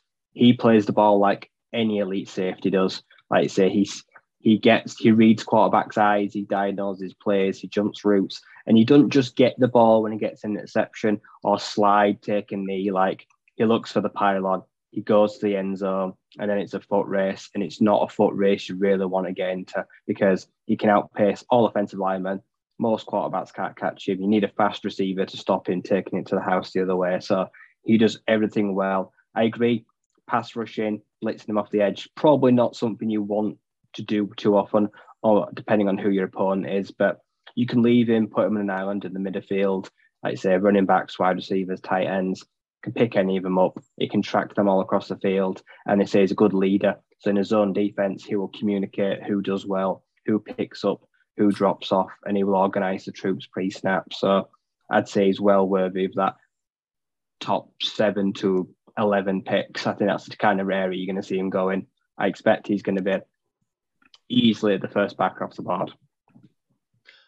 Yeah, there's one play that I've seen, and it's not actually the um, Oregon one, but it's a game against Stanford. Game was gone. Start the fourth quarter. It's it's an absolute blowout but it's third and nine near the, their own goal line for Stanford, and Lloyd rushes the passer from off the ball through the A gap, can't win, retreats back into the passing lane. He's only about three yards away from the quarterback, and the quarterback goes to throw an out to the left hand side. Lloyd manages to get both hands up there with a big jump, catch the ball cleanly, and move forward with momentum into the end zone and just reaches for the line. I mean, it's a staggering bit of play because you can see that his rush affects the quarterback, even though he doesn't win one on one against the, the center or the guard. I can't remember which one he goes up against. So he affects the quarterback and rushes him, but has enough time to retreat back and get his hands on the ball. Not only does he deflect it, but catches it cleanly. It's um, it's a fantastic play and indicative of the intelligence that you both have spoken of. He's just an exciting player. You know, there's. I can't comp him to anyone particularly because I just don't think I've ever seen anyone play linebacker like him. No, Darius I, Leonard. Darius Leonard might play the ball as well as him, but I think that might be the current only one you could say frame wise as well. Exactly. You know, the sort of versatility just sets him apart. Like I say, when when you can play him on the edge, when you can play him at Mike, when hell, when you can play him in the slot, even when a guy has that sort of ball skill, it's just it's crazy. He is an absolute weapon there, and you know he's you know him playing alongside Nephi Sewell and that they were just such a formidable pairing with Utah, and that they were the bedrock on which they won this championship. This guy is a born leader who knows how to win it does everything. He's, you know, it's not like he even backs out either. He will throw himself headfirst into tackle. He will get himself in there. He's not afraid to put his body on the line either for his team. He's just got every single ideal that you want in a player. And like I say, the only reason we're not talking about him more is just because a little bit of that pass rush. But to be honest, I don't care when he can do so much else. If he can even do just a little bit of pass rush with all his other aspects, I take him high. I take him dead high. You know, and I know it won't impress the quarterback enthusiasts, but I'd sooner take him at two than Willis. I really honestly would. I think he's that good. And he could, you know, just make your defense so much better. He's he's he's crazy good, and he, he would be the main reason that I would look for a trade back. If I'm looking for a trade back, or especially if it's to eight and nine, one of these QB needy teams, he would be the reason I'd do that. You mentioned before that you kind of wanted to trade 32 and 34 to move up. What's your idea with that? Where are you moving to? If Where do you think he's actually going to go? If he falls to 15 or 16, I'm taking both picks and throwing them at whoever's there. I think. I, d- Absolutely. I don't think there's the same hype around the league, at least with the fans, for this guy compared with Micah Parsons last year. Last year, everyone had Parsons LB1. It wasn't close, and most people were mocking him in the top 10. To us at 7 or perhaps earlier, ended up going at 8, was it? Or no, other way around. Sorry, we were, I don't know, whatever. It was in that sort of range some people don't have him as the linebacker one. You know, some people do have um, uh, Nakobe Dean as linebacker one. So I personally think the wealth at linebacker this year, people were saying before the linebacker class is poor. It's really not. You've got um, Lloyd, you've got Muma and Clark and Harris and Chenal, um, Dean and Walker with the wealth of quality at linebacker, part of me feels like they all fall a little bit because there's not going to be a rush to take one. And so I think that opens up opportunities for us to get value here. See, I'm trading for the guy's IQ. I'm trading for what he brings as a leader to this team as well, which isn't necessarily indicative on tape all the time. And you know, I I I know the Pac-12 guys do get hype as well, but I also think the league is not looked upon as fondly as others as well. Sometimes Parsons was in a notable program in the Big Ten. There, I just I think for what he brings, the scheme versatility, the mismatch you get there, the IQ you've got in him, just how much he upgrades defense, I think there's a possibility there, especially if he slips. I would do it for more so than some of these guys, but like I say, this is just my opinion. A lot of other people think differently. But I just I just see a really great guy there. I, I was the same with Parsons last year, and he's an all pro now. So who knows? There we go. Right, that's Devin Lloyd. And we did have a question come in from our very own Steve as well, who's got a hypothetical involving Boye Mafe, who's not the next one, but the next one after that. So we'll get to your question then, my good sir. But we're going to move on to David Ojabo of Michigan, one of mine. Worth noting as well that he has done his Achilles in his pro day. People were saying, oh, you know, the the running back from the Rams came back after six months, so maybe six months is a time frame. And it's like people forget that that six month turnarounds for um. Oh, why have I forgotten his Cam name? Akers. That's Cam. Akers. Thank you. The, the turnaround for Cam Akers to come back from that injury was unprecedented. It was exceptional. People expecting a six month turnaround for Ojabo are Well, where's Just- Romeo? yeah. well, so Romeo apparently is meant to be coming on better than expected. So I'm hopeful that he's going to, you know, have a full camp. But he's been injured since October. Fourth week since the fourth week of the season, and Yeah, you know so he's not. Oc- October time. So he's been out for five months now. Hmm. So Okudah's, Okudah's coming on quickly. He's running already. He's doing sprints, so he looks good. but That's- Aku- Akuda was done in what? August? September? So even even then you're looking at six was or done seven game one. months. He was done game one, so whenever game one was. Yeah, September, isn't it? So so he's been done for six months. So six months is potentially achievable, but even then you're you're at game one from now. So his timeline completely wipes out his preseason. So you've got to bear that in mind when you talk about David Ojabo. He was being mocked at top end of the first round. You saw some mocks having him at sort of number eight, number nine. Some people having him as far down as the mid 20s. But he had a big range in the first round, one of the bigger ranges you've seen because he is very raw. And here's why. David Ojabo, edge outside linebacker from Michigan, played at 70, number 71 of 55. He's a junior, 21 years old, birthday in May 2000, so he will be 21 just after the NFL draft. Six foot five, 250 pounds. He only played in 14 college games and 13 last year. So he is a one year player. One year production, but a one year player only. 36 tackles, 25 of which solo, 12 tackles for a loss, including 11 sacks. So he is a pass rusher. Three passes defended, a forced fum- uh, a fumble recovery, and five forced fumbles in a season, which is unbelievable. The guy is really polarizing when you watch him on tape because I'm sure you've all heard this idea of Ojabo is extremely raw, needs to be molded, bit of work to do here. I saw someone that had more to him than Kayvon Thibodeaux on tape. I saw more from Ojabo than I'd want to see from Kayvon because I really want to see pass rush. Against the run, Ojabo is not the best, which is why I think he very much is a 3 4 outside linebacker. If he puts on weight and develops a little bit and can set an edge a bit better, maybe he can play some 4 3.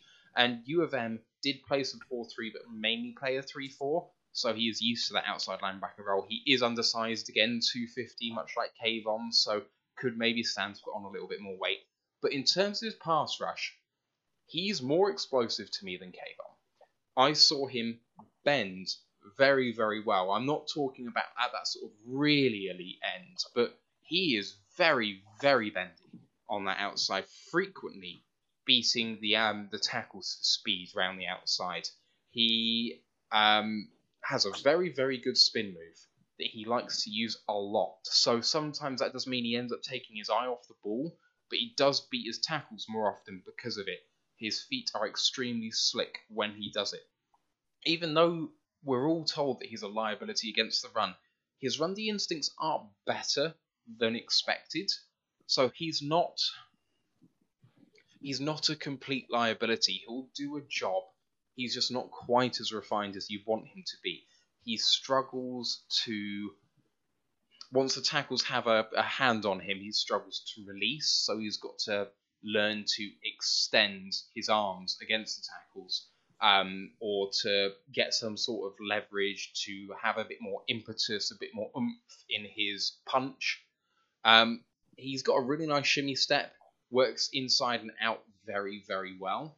Uh, he's got an eye for the ball too. Five forced fumbles in the year, like I say, so he has just got a nose for the football. When he bends around the edge, because he's beating people for speed, he's getting to the quarterback before the quarterback is expecting him, versus someone like Kayvon, who's winning with power and actually the quarterback is set by that point. So even if Kayvon gets there, it results in sacks. But Ojabo, more often than not, half, almost half of his sacks were strip sacks. This is just ridiculous. Um, he doesn't reset the pocket, and that's part of his problem in terms of run defense. When he engages with someone, it's happening at the point the tackle wants it to happen. So just needs to have better leverage. Um, what else have we? Yeah, double teams uh, just end it for him. He's got absolutely no chance. I mean, he has a problem one on one sometimes when it comes to holding up against the run. You know, I said it was better than expected, but it's still not great. He gets two people on him. If he gets a tight end he wants to chip him, he's done for. So, development is required. Just a bit more experience. I mean, the guy's been playing football for four years, and he's only played at college for one.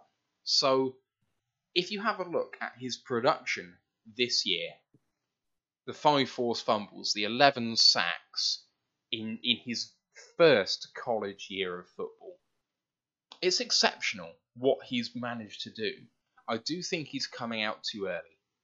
I really, really, really, really, I would return to college if I was him. If there's any way that he can decide to go back, because I think he could do with the experience, but his Achilles injury is going to cost him millions of dollars. It already has. But if he goes back, can get a bit better on run defense, can develop his pass rush moves a little bit more, you could have him have a historic season next year. I think he would be edge two in next year's class right now. And I think that would make him more money than where he's at right now. So I was I was surprised by the fact that he wasn't a complete liability in run defense, even though he's not great. And his pass rush moves were fantastic. what have you guys seen from David Ojabo this year? I feel so sorry for him. You know, I think first and foremost, what he's done this year has been nothing short of incredible. Like I say, where he's come from, not really having played, he's come in and he's made an instant impact on a team that's not really done well in recent years and taken them to the semi-finals.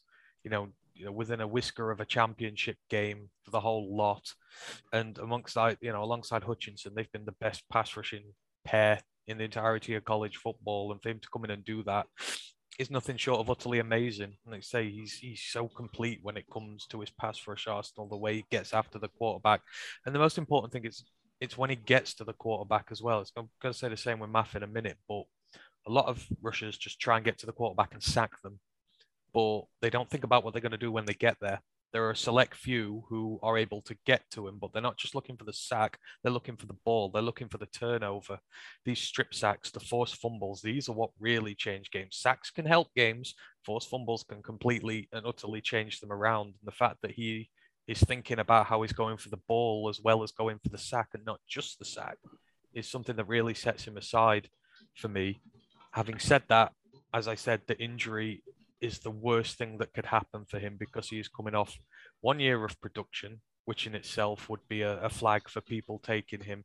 He was playing alongside possibly the presumptive number one pick in the draft this year, which doesn't help because Aidan was taking a lot of the coverage away last year, getting the double teams. So Ojabo had it a little bit easy. I'm not demeaning anything he's done, by the way, but I'm saying, you know, if he is the number one guy there next year, he's going to have to deal with a lot more coverage than he did this season. And that's just a fact going up to the next level.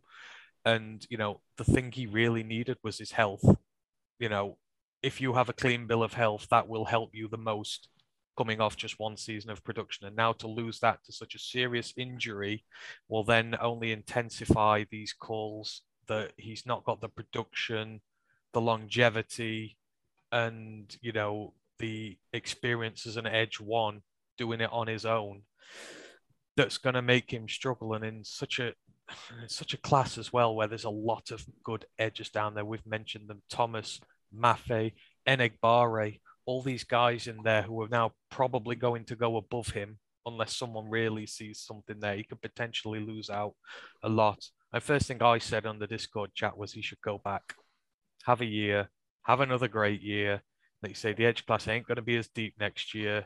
You know, Will Anderson's the top guy by a long shot, not even close in that regards. But second spot after there is to, is to be had. So if I was him, I'd still I'd go back to college. You can apply for a waiver to go back, and I would do it that way. I would hate to think that he's going to lose out so much this year because of an injury, which is just so unfortunate and the reaction to it was disgusting as well. Not one person went over to see if he was all right. That was completely and utterly wrong for a guy who's just had such a huge setback and is obviously in a hell of a lot of pain. For not one guy to go over and see if he's all right is terrible. Yeah, especially when it's not like anyone else was running drills at that point. It's not like anyone could come out and say, "Oh, well, I've missed out on watching this guy." There was nothing else happening. Like, be a human being. It, it was pretty shocking to me. But yeah, Ryan, any thoughts on Ojabo? I have to agree. Total mistake declaring, like you say, he's he's not ready. He wasn't a first round pick in my eyes before the injury. He's definitely not now. I think liability potentially in the wrong game. I I think he's going to be a flash in the pan. I needed to see that second year because I think he had it very easy having Hutchinson on the other side. If he'd had a nobody on the other side, drawing absolutely no attention, do I think he puts up these eye popping numbers? Maybe, but I'm going to lean towards maybe not. I think he's very good, but I think he was the benefactor of, like, say, so much attention. So I agree. Like, say, he needs to apply, uh, like, say, declaring now he's got to go through a long process of dropping out of the draft if he can get back to college.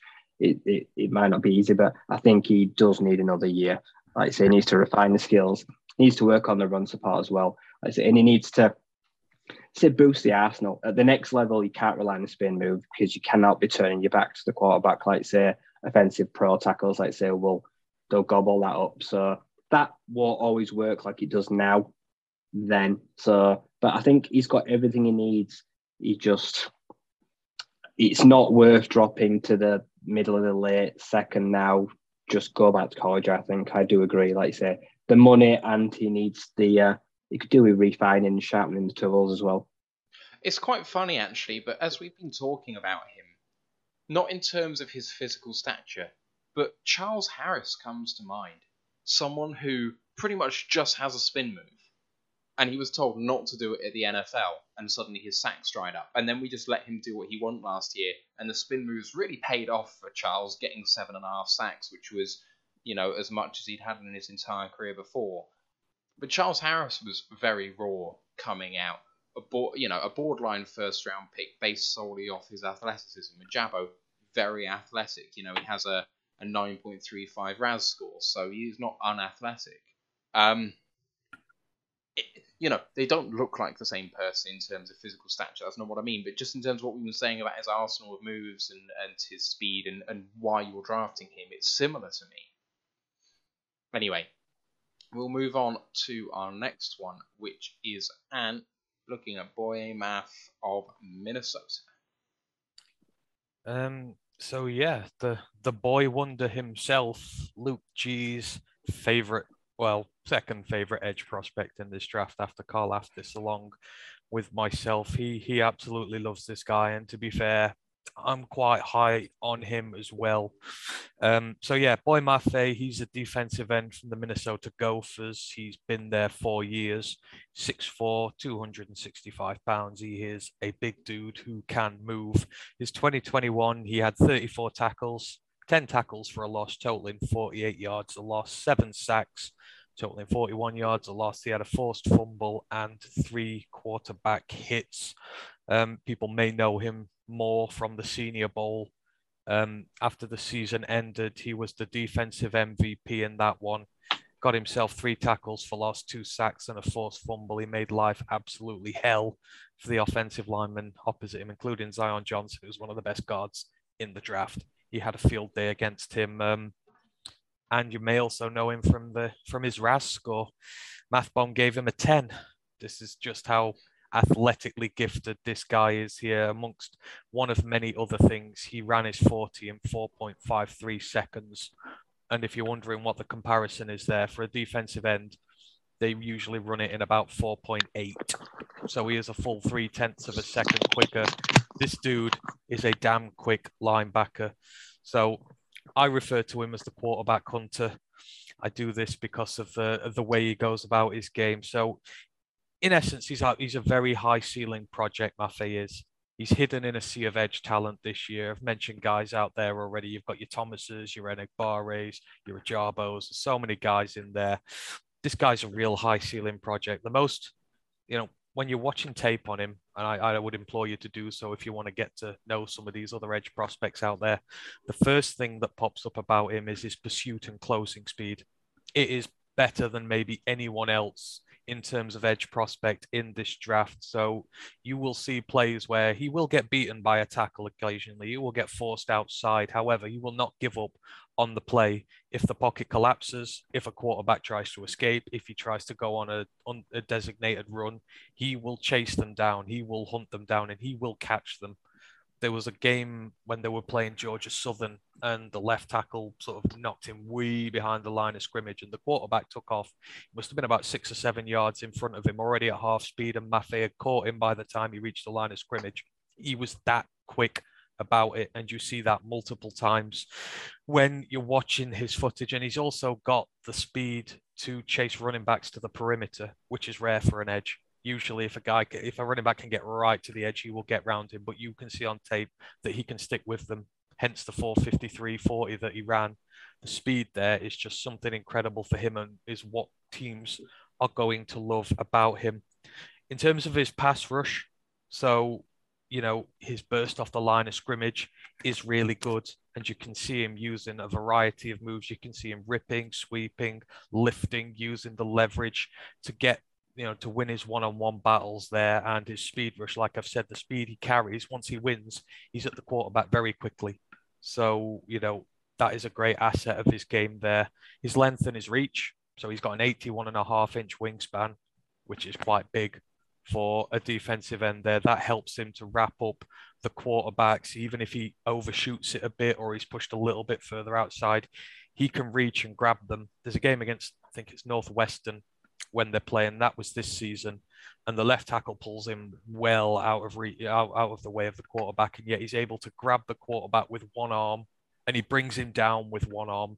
That's the sort of strength he's got. He should he has no right making a play there because he's been pushed out the game or so. You're thinking he just sticks his mitt out and just brings him down with one. It literally takes him all the way down. Doesn't even take another guy to do it. It's something you know to behold about him. But as I mentioned with Ojabo just there, the other thing that really stands out with him and what people really going to like it's it's not he's not just thinking about getting the sack. It's what he does when he gets to the ball. He every time you see him sack someone he's after the ball. He's trying to knock it out. He's trying to create turnovers. And over his career he's done it quite a few times. He's got the forced fumbles. He's got the fumble recoveries in there. And that's something you don't see from a lot of guys. Like i say a sack yeah that, that's okay to get in a game but a forced fumble and a turnover is huge. And you want to see your edges doing that. You don't want them to just think about getting to the quarterback, trying to get the sack, trying to get the stat. You want to see them trying to make game changing plays. And he absolutely does that for me. So, again, I love that about him. And another thing is his versatility. You know, the Minnesota defense, he's been asked to do a lot there. So he can drop down into coverage especially on a lot of the third and longs, they'll have him drop into coverage, and he's actually surprisingly good in coverage. You'll be able to see him break up a few passes in there. Um, you can bounce him off the backside to crash down him into run plays, get him going after that.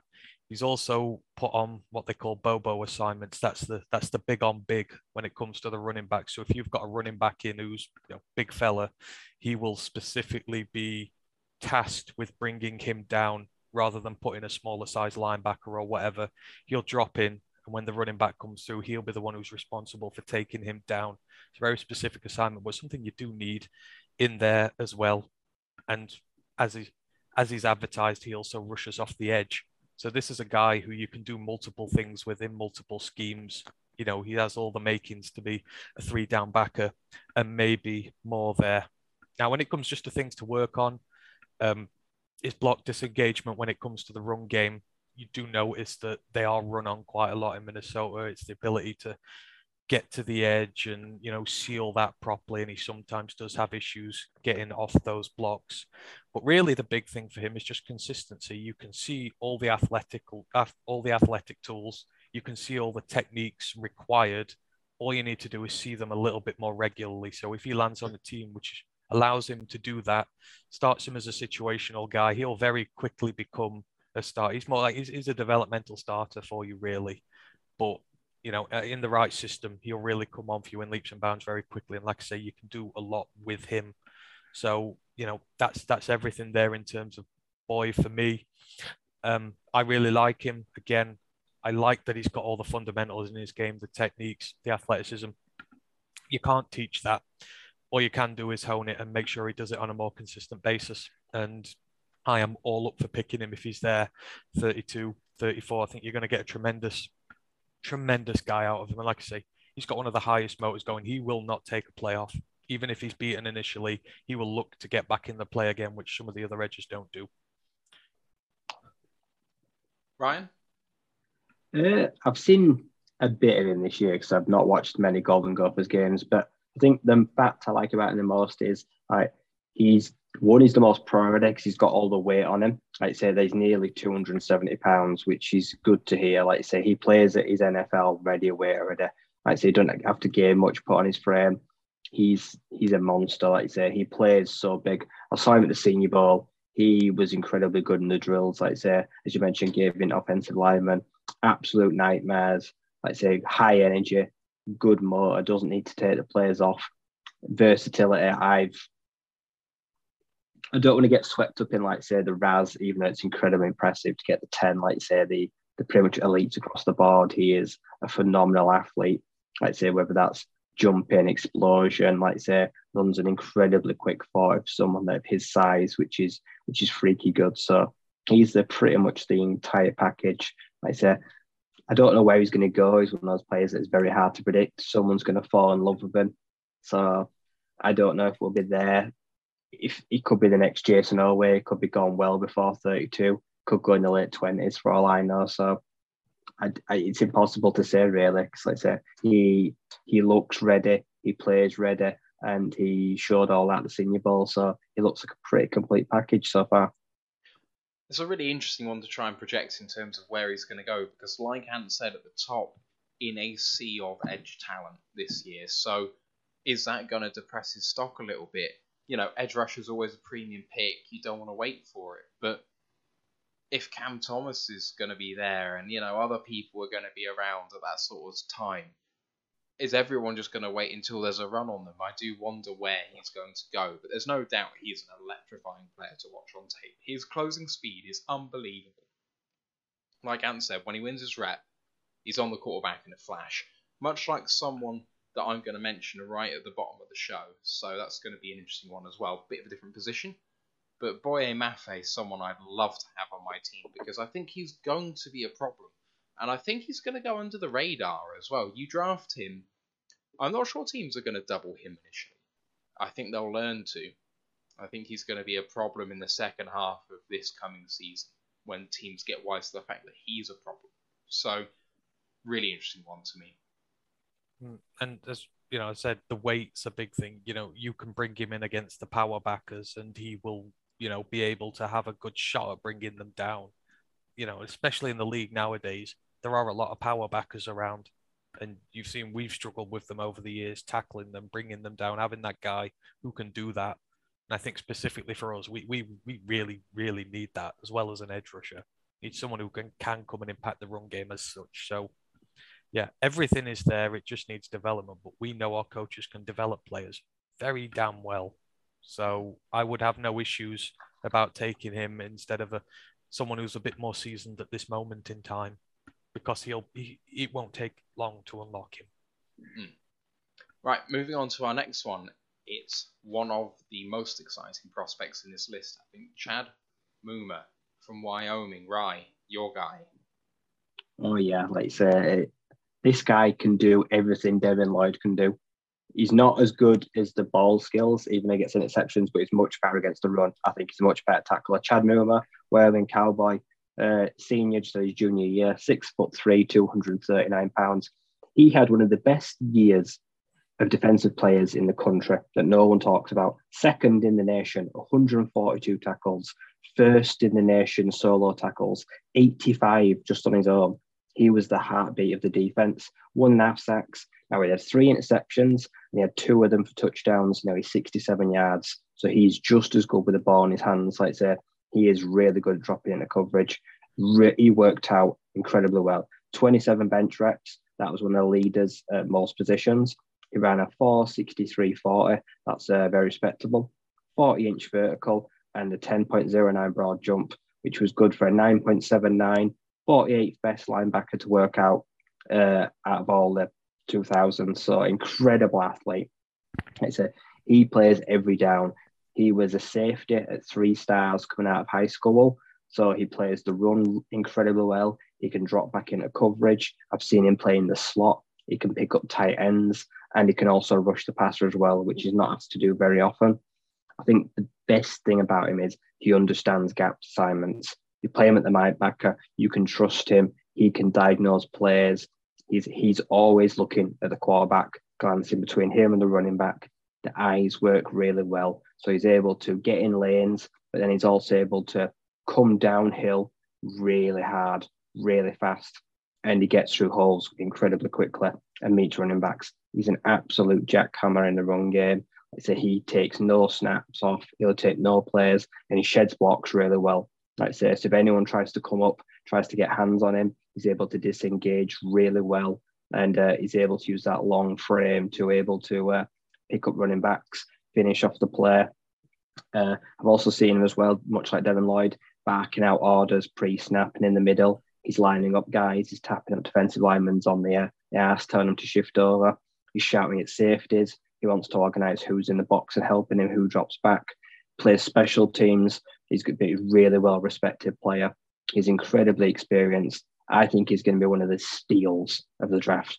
Like I said, I think he's going to be he's going to slide because people won't rate him because they say lack of competition is one of his weaknesses, which I don't think is fair. I think he could have done this on any team in the nation, not just at Wyoming. So he's incredible. Every down backer, he drops into coverage really well, comes up, shows the line, drops out. He'll come underneath, he'll jump the route. He already had two touchdowns this year, I'd say, because he gets in passing lanes.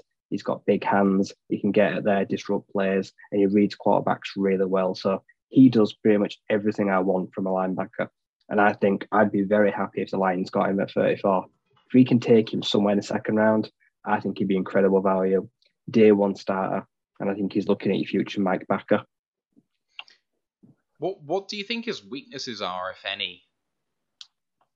Uh, he's probably in the wrong game. Like I say, he does struggle through traffic. I've seen him take the odd bad angle. He's been caught with a reverse or a fake. Sometimes he thinks he sees something, but it's not there. So he does take the odd bad angle. I've seen some of the pursuits that were a bit wary, I'd say. So sometimes the odd missed tackle, or he can he can take himself out of players as well. But no, generally he reads things pretty well and diagnoses them fairly quickly. And Sorry, yeah, I mean, there's not really a lot I can add to that. I agree with Ryan. I think he's been sort of criminally disrespected this year, probably because, like he says, maybe there's some of the levels of opposition in there. But I mean, you say that they, they are a smaller team. They've played some big sides. They played against an Air Force side who were great this year. They played against Utah State. They played against Fresno State, who have one of the best quarterbacks in the country. You know, he, he's gone up against some tough opposition this year, and he's he's really got the production in there. And you know, just because he's not been at that level, it, you know, he's, he's not the biggest team, but it means it's harder to play there, if anything, when you're not at the big school with the big names who are coming with you. There's not a lot of other guys from Wyoming who are going to get drafted this year. In fact, he could possibly be the only one. So, you know, people say that when it comes to Malik Willis, oh, the talent around him, it was no good. That should excuse him a lot of stuff. But, you know, Chad Muma's had to deal with the same, but I like him. He's, he's got the potential to be the three down backer that you want purely because of his ability in the passing game and his athleticism alone. If you can make adjustments in the run game and get him to be effective in there as well, bulk him up a bit, then you know for the pick you're going to be spending on him, you're going to get an absolute steal out of it. So, yeah, I, I agree. It's if if you know you're past those first few picks for the Lions and he is still there, and you still need a linebacker, then you take him. There's no questions asked. You know, he has the potential to be that good. You know, you want these guys who are good in a multitude of situations, and you want the leadership. We need the young leadership to come through for once Anzalone is gone, whether it's him, whether it's Lloyd, these are going to be the guys who are going to take over in the future, you know, and make sure we've got a solid linebacker core. So it needs to be one of the most critical things you look at when you're going for a linebacker this year, that leadership ability, the ability to be able to hold it down in the middle of the pitch. So I like him. He's a good player. No concerns about the level of opposition because of the level of people he's playing with as well. You know, not unhappy in the slightest if we draft him. yeah, I think the only thing for me about Muma is that it is clear to me he's undersized on the field. That that's the only thing that I kind of worry about with him is that he just So is looks Nakobe Dean. Oh, I mean, I have a. So we're going to come on. Tom's just joined So- us, and that Dean's going to. Hopefully, if, if Tom's ready, Dean will be the next one up. But uh, Um, yeah, cool. H- how are you doing, Tom? You all right? Good, thanks. I'm worried I'm going to get reputation as the diva of the group because sometimes I leave early, sometimes I turn up late. So, uh, yeah, ap- And- and yet you apologies get- all. and yet you get all the love from Pride of Detroit guys. So you know, Don't that. But yeah, with Dean, there is something. So Dean, my problem with him, and we'll come on to that, is his height, whereas opposed to his size, which I think is fine for his height. But with Muma, he's light for his height, and Yeah, I he- think He needs 10, 15 pounds. yeah, I'd say absolutely. he's at 240, so I want him at 250, 255. Because I think he'll still keep the agility. Uh, Steve's just said on Twitch, I hope you've not been out scouting the helmet, Tom. He enjoyed that one, didn't he? He did. He did. It, Um, it, it- it's taken the emphasis away from the ride the hot hand one. So thank you for that. do you have any thoughts on Chad Muma just quickly before we move on to Nakobe Dean? Not really. I mean, I'll be honest. Muma, for one of the guys who's very buzzy, especially around Lions fans, he's not someone I've watched a huge amount of. Um, so I don't have uh, much to add, to be honest. I was amazed he was 240 if that's what he weighs currently, because he definitely doesn't play like it. Um, but I can't add a huge amount other than obviously exciting athletic potential, uh, lots of promise versus the past, but you'd worry about uh, by just dropping him in there now. Um, a, lot, a lot of these guys, though, um, with the exception of Lloyd and probably Dean, you're not really going to expect big contributions year one anyway. A lot of them have traits, but um, there's definitely some work that first year, whether it's in the weight room or or just coaching, really.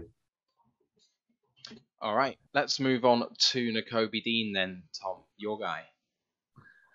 All right. Um, so Nakobe Dean um, out of Georgia, 5'11, 229 measured in. He didn't run at the combine and didn't run at his pro day either. Um, he's recovering from a pec strain, apparently. So I believe he's planning to do drills mid April, which I think will be really interesting because we'll come on some of the things. I mean, obviously, I just said his size um, he, with that size, he's going to need to test really well. Um, I think he's expected to test pretty well, but we'll just need to need to wait and see. So um, PFF grade of of ninety one point nine in uh, 2021, which is pretty damn good. Um, that being said, his his PFF grades the year the two years before I don't have them to hand, but I think in 2020 it was 60 something, like low 60s and low 70s in 2019. So he hasn't been a perfect prospect the whole way through. Um, last year, 72 tackles, six sacks, uh, two forced fumbles, two interceptions. Uh, Butkus Award winner, um, clearly regarded as one of the top two linebackers in football, along with Devin Lloyd. Uh, last year. So strength, I think the one thing that really comes up is he's always around the ball. That kind of play to the whistle cliche is so apparent with him because he does, but he's always at the ball, whether he actually directly impacts the play or he's just there at the end.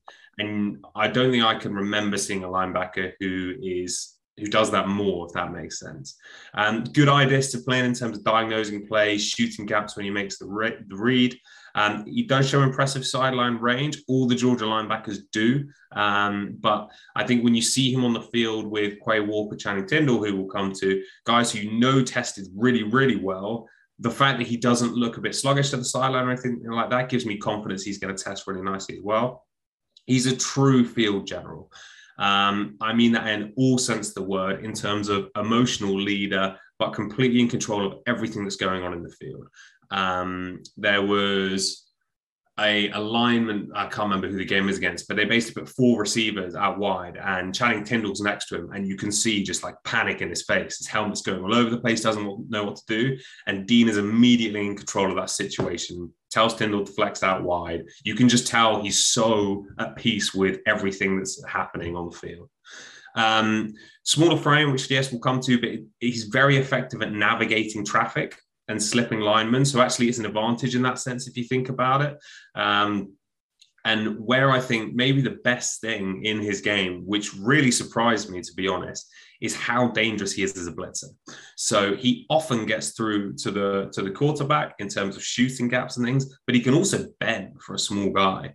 Um, and he's clearly got that kind of explosiveness to go and impact the passing game uh, by blitzing the quarterback. And when I was watching it, I was kind of trying to rationalize it, I guess. It's almost like when we've talked about if you're a running back and you're five nine, it's easier to slip through gaps than if you're six three. And that's what almost comes across when you see Dean on the field as well. Um, fills the hole with power when he comes downfield. He's obviously not the most physical guy. I think he plays to his size, maybe bigger than his size, but he's not the most physical guy. Um, in coverage, really good zone eyes when dropping into coverage. So spatial awareness of what's there. And like finally, you just you love his hustle and energy. I was almost like kind of player comparison, which isn't a player, Sonic the Hedgehog, and that you kind of see his legs whirring away and he just goes at everything. Um, but you kind of fall in love watching it because it's just constant, um, constant energy. So lots of good um, weaknesses wise. I mean, size is a concern. There's no other way about it. And um, especially because I see his play style as more of a Mike linebacker, even though I think at the NFL level he will probably play more weak side linebacker. Um, the size is probably more of a concern. Um, And for I think you touched on it earlier. It's not even that he doesn't play to his size. It's actually more length, if anything. So it's wingspan when it comes to tackling and things like that. So he's a good tackler, but it shows up that sometimes he doesn't have the tackle radius of some of the guys around him, and he can he can slip off tackles as a result. And he doesn't have perfect instincts. So I haven't really seen this much, but with undersized linebackers, you get comparisons to Ray Lewis and things like that. Now, Ray Lewis was such an incredibly instinctual player. Um, Dean isn't that. So he, he's really good at recognizing players, but, but plays, but he's not perfect and he doesn't have insane instincts. He does get things wrong. Um, he can struggle to disengage blocks, which again you'd expect for someone with his size and length.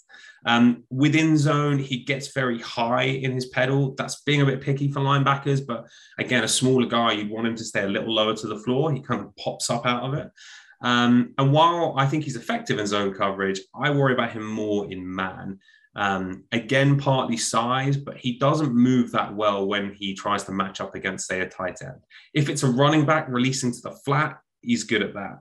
But if it's a tight end coming down the field, I'd worry about how we how he would do that at the NFL level. So um, I see more of a physical player, but names you see quite a lot are Lavonte David, Thomas Davis, these kind of undersized guys who played Will Backer. Um, they were really more safety converts to linebacker, which Dean isn't. Um, I see more someone like a Devin Bush coming out of Michigan. So undersized guy. Devin Bush could fly. Obviously, it hasn't translated to the NFL and he struggled with injuries, but I see more that style of player. Um, I think there's a chance he falls to the end of the first. Again, it will probably depend on some of the testing he has in mid-April, but I'd personally be very happy with him ending up a lion, but not earlier than 32. He's not the kind of guy I'd want to go get. If he falls into our lap, I think there's definitely a discussion to be made. Um, but I think his success, if he did come to the Lions, especially early, would depend more on the Lions D line occupying guys up front. So if you think about last year, um, if you have Alim McNeill and guys who are more physical up front, then great. But you saw people like Levi, Nick Williams at times just get washed out the line, allowing other O line to get to the second level, and they will just eat Nakobe Dean up. If you can get guys to occupy um, the O line, especially with four men up front, and you just got to give Dean space to come down and make plays, I think he can he can be a star. What about the rest of you guys? What have you seen from Dean?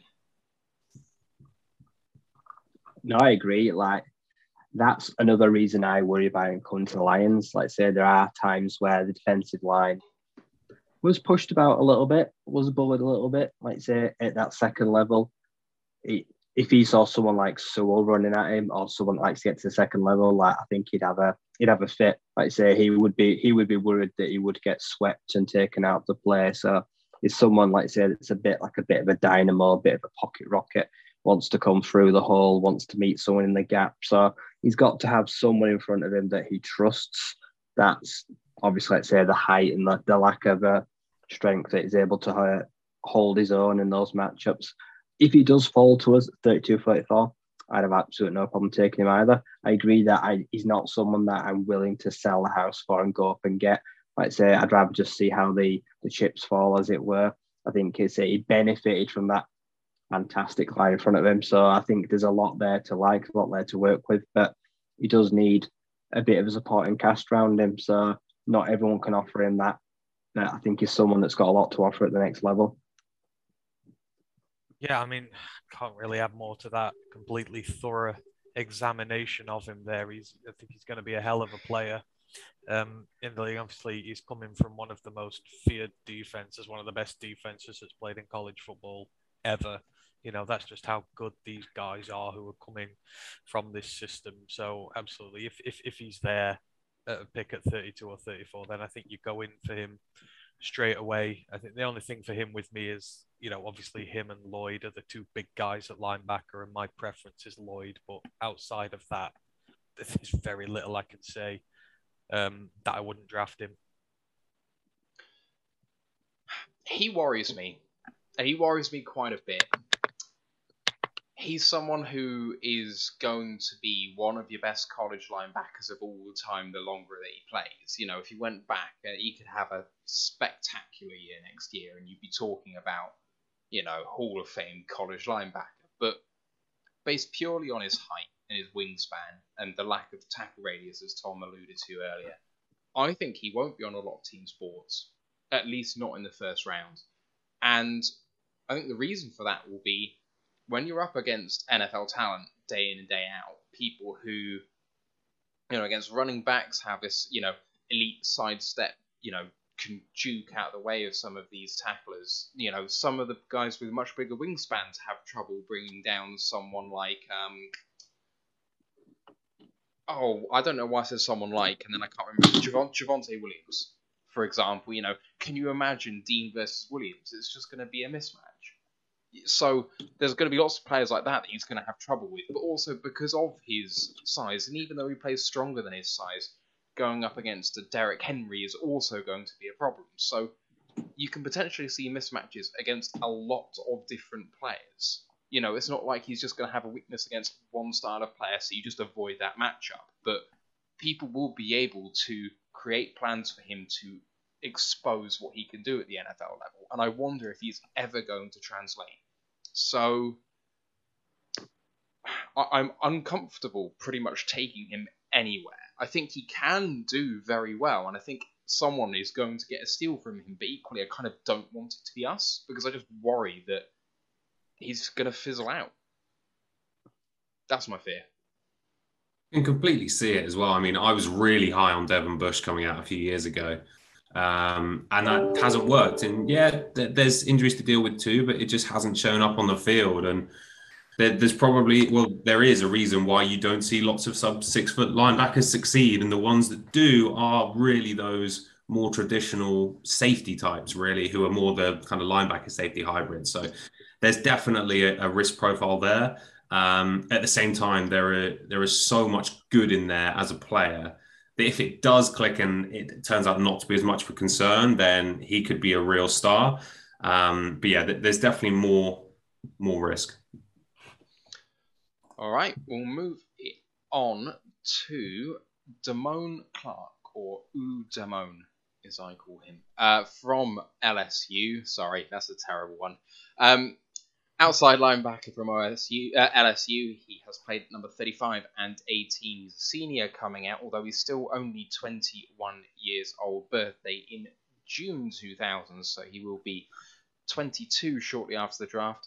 RAS score of 9.85. So again, you're talking elite talent when it comes to all of these positions. I mean, it is startling to me how many of these guys this year are above a 9.8 and 9.7 in terms of RAS scoring. It's a an elite year for elite athletes. Um, ran the 40 yard dash in a 4.57, but what was really impressive was his 10 yard split, 155, which is really, really good. Also, elite explosion, so 36 and a half there and 10.7 broad. Um, the guy though is only six foot, uh, six foot two and a half and 239 pounds, which is both shorter and smaller than people thought he was, um, as his attributed college weight and height. Only a little bit, but it was one of those where you'd like him to have been dead on the money, and he wasn't. Uh, I watched two games of his, so Alabama and UCLA both in this year. LSU didn't have a good year, if you haven't been following college. I think they lost that UCLA game narrowly, and it was a big shock early on in this year. And then obviously Alabama, the powerhouses that they are. But in the Bama game, so in the sort of profiles, draft profiles, you're told this is a will linebacker. You saw him play at Mike or at will, or off blitzing off the edge. I thought he looked equally adept at all of those positions, and I can actually see him being a Mike linebacker in the NFL, so perhaps differing from some of the draft nicks there. I do think that he has a potential to do that, and I'll come on to that in a minute. Um, very, very willing to come downhill and take on blocks, but it isn't his strong suit. He's enthusiastic with it, shall we say, as opposed to um, productive. He is very, very impressive at getting his tackles for. I, I didn't go through his number of games or what, so I'll say that. 36 games, 249 tackles, 120 which solo, 23 tackles for loss, including 10 sacks, an interception, four passes defended, a fumble recovery, and two forced fumbles. So lots and lots of accumulated tackles there. Leader of the defense this season actually came on leaps and bounds in 2021 compared to 2020, which is why I wanted to have a look at his most recent tape. Um, yeah, tackles for a loss is really where he excels. So his ability to diagnose plays and when he's confident in his read, go and get it is really, really good. So you'll see him slip through A and B gaps. When he decides he's going to do it, with relative ease, so beats blockers to the line, makes up uh, makes the tackles, wraps really nicely. So you know he's um got good tackle radius and he doesn't let people go when he's got them. Uh, intelligence is really good. So when you see him kind of spy quarterbacks, which is actually quite good, you'll see a quarterback rolling out one way, and then when he's flushed out because of an edge defender actually coming out that way and rolling back the other way, he's not over pursuing, he's sticking with him and is able to turn quickly and pursue. That said, when you're talking about his side to side agility, he can do that for quarterbacks and he's not over pursuing that way. But when it comes to, say, crossing routes underneath and matching up with quarterbacks in, in sorry, wide receivers in man, his hips aren't as fluid as you'd hope they would be. It's not a liability by any means, but he can find himself a step behind sometimes if someone like, especially if someone goes in and then out. That's kind of a problem for him. Also, that causes a problem when he's faced with counter running against the run. So any sort of misdirection causes him a little bit of a problem. The other problem I have with him is that I said before that when he does diagnose his play and he's confident in his read, he goes and gets it, and that's why he has lots of tackles for a loss. But he hesitates a lot. And one of the biggest weaknesses in his game is that if he's at the goal, I said this to Ant before we came on. If he's at the goal line in goal line defense, and he knows if I don't make a play straight away, it's going to be a touchdown. He goes on instinct, and he's very effective. You put him in centre field when there's lots of room, and it's like in his head he goes, I don't have to make a decision immediately here. And it puts him a half a step behind people. And then his instinct looks to be normally correct. So I think he's actually very good at working out what's going on. But there's something in him which is kind of stopping him following his read. And so he's a half a step behind a wide receiver, half a step behind a running back. And it's a problem, especially when it comes to run defense. Taking on blocks when the offensive lineman is getting in front of him and is set is a real problem. So it's it's a problem in coverage, it's a problem in the run defense, and he's got to sort that out. Having said that, there's other bits and pieces that I really, really like. So he gives 100% with every play. When he's beat on a play, when a pass goes behind him, he's the one working back to the ball. There's a really good instance against Alabama about halfway through the game. I think it's no, it wasn't Alabama. It's UCLA, um, where the pass is way over his head. It's about 20 yards to the left and behind him. But he's the guy that's actually working back, and although it ends up in a 70 odd yard touchdown, he's the guy making the tackle at the goal line, a despairing leap. You know, the guy has athleticism, and it shows because the motor just goes and goes and goes. So that's something I want to see. Like the effort doesn't stop, and I really like that. When he does get to the quarterback, like I said, he wraps up really well with tackling, and so that translates to the sack game as well. Uh, against Alabama, there's one super impressive play. So beats his man on the line, straight through the middle. It's a read option for Bryce Young, and he decides to keep it. But Clark blows up the running back on the option, and then blows up Bryce Young as well he manages to take both of them. So like, I love that. Just a really really impressive play. Um, uh, I said about the goal line play, so there's another one against Alabama. Manned up at off ball linebacker against the running back, and just sees the play develop and goes and blows up the running back as the last man before he can get through. So the gap's been created by the O line, and he's there to to make the stop. Um, when you have a look at him, he's got a sort of prototypical build for a linebacker. Like he's exactly what I'd like to see. I don't want him to put on any more weight, particularly. He looks agile, but he looks less strong than he should. And I think that again comes down to the instinct because he's not set when he's actually engaging. He's played nickel corner, so he's got some sort of versatility there as well. Can do that. I think he could also move back to safety. Actually, um, I think he has a versatility to do that. Keeps good gap discipline. Um, he can see players develop. He'll see his other guys take on the offensive lineman, and then he'll hit his gap as the running back's coming through it. He's often set up against the, the running back in man defense. Um,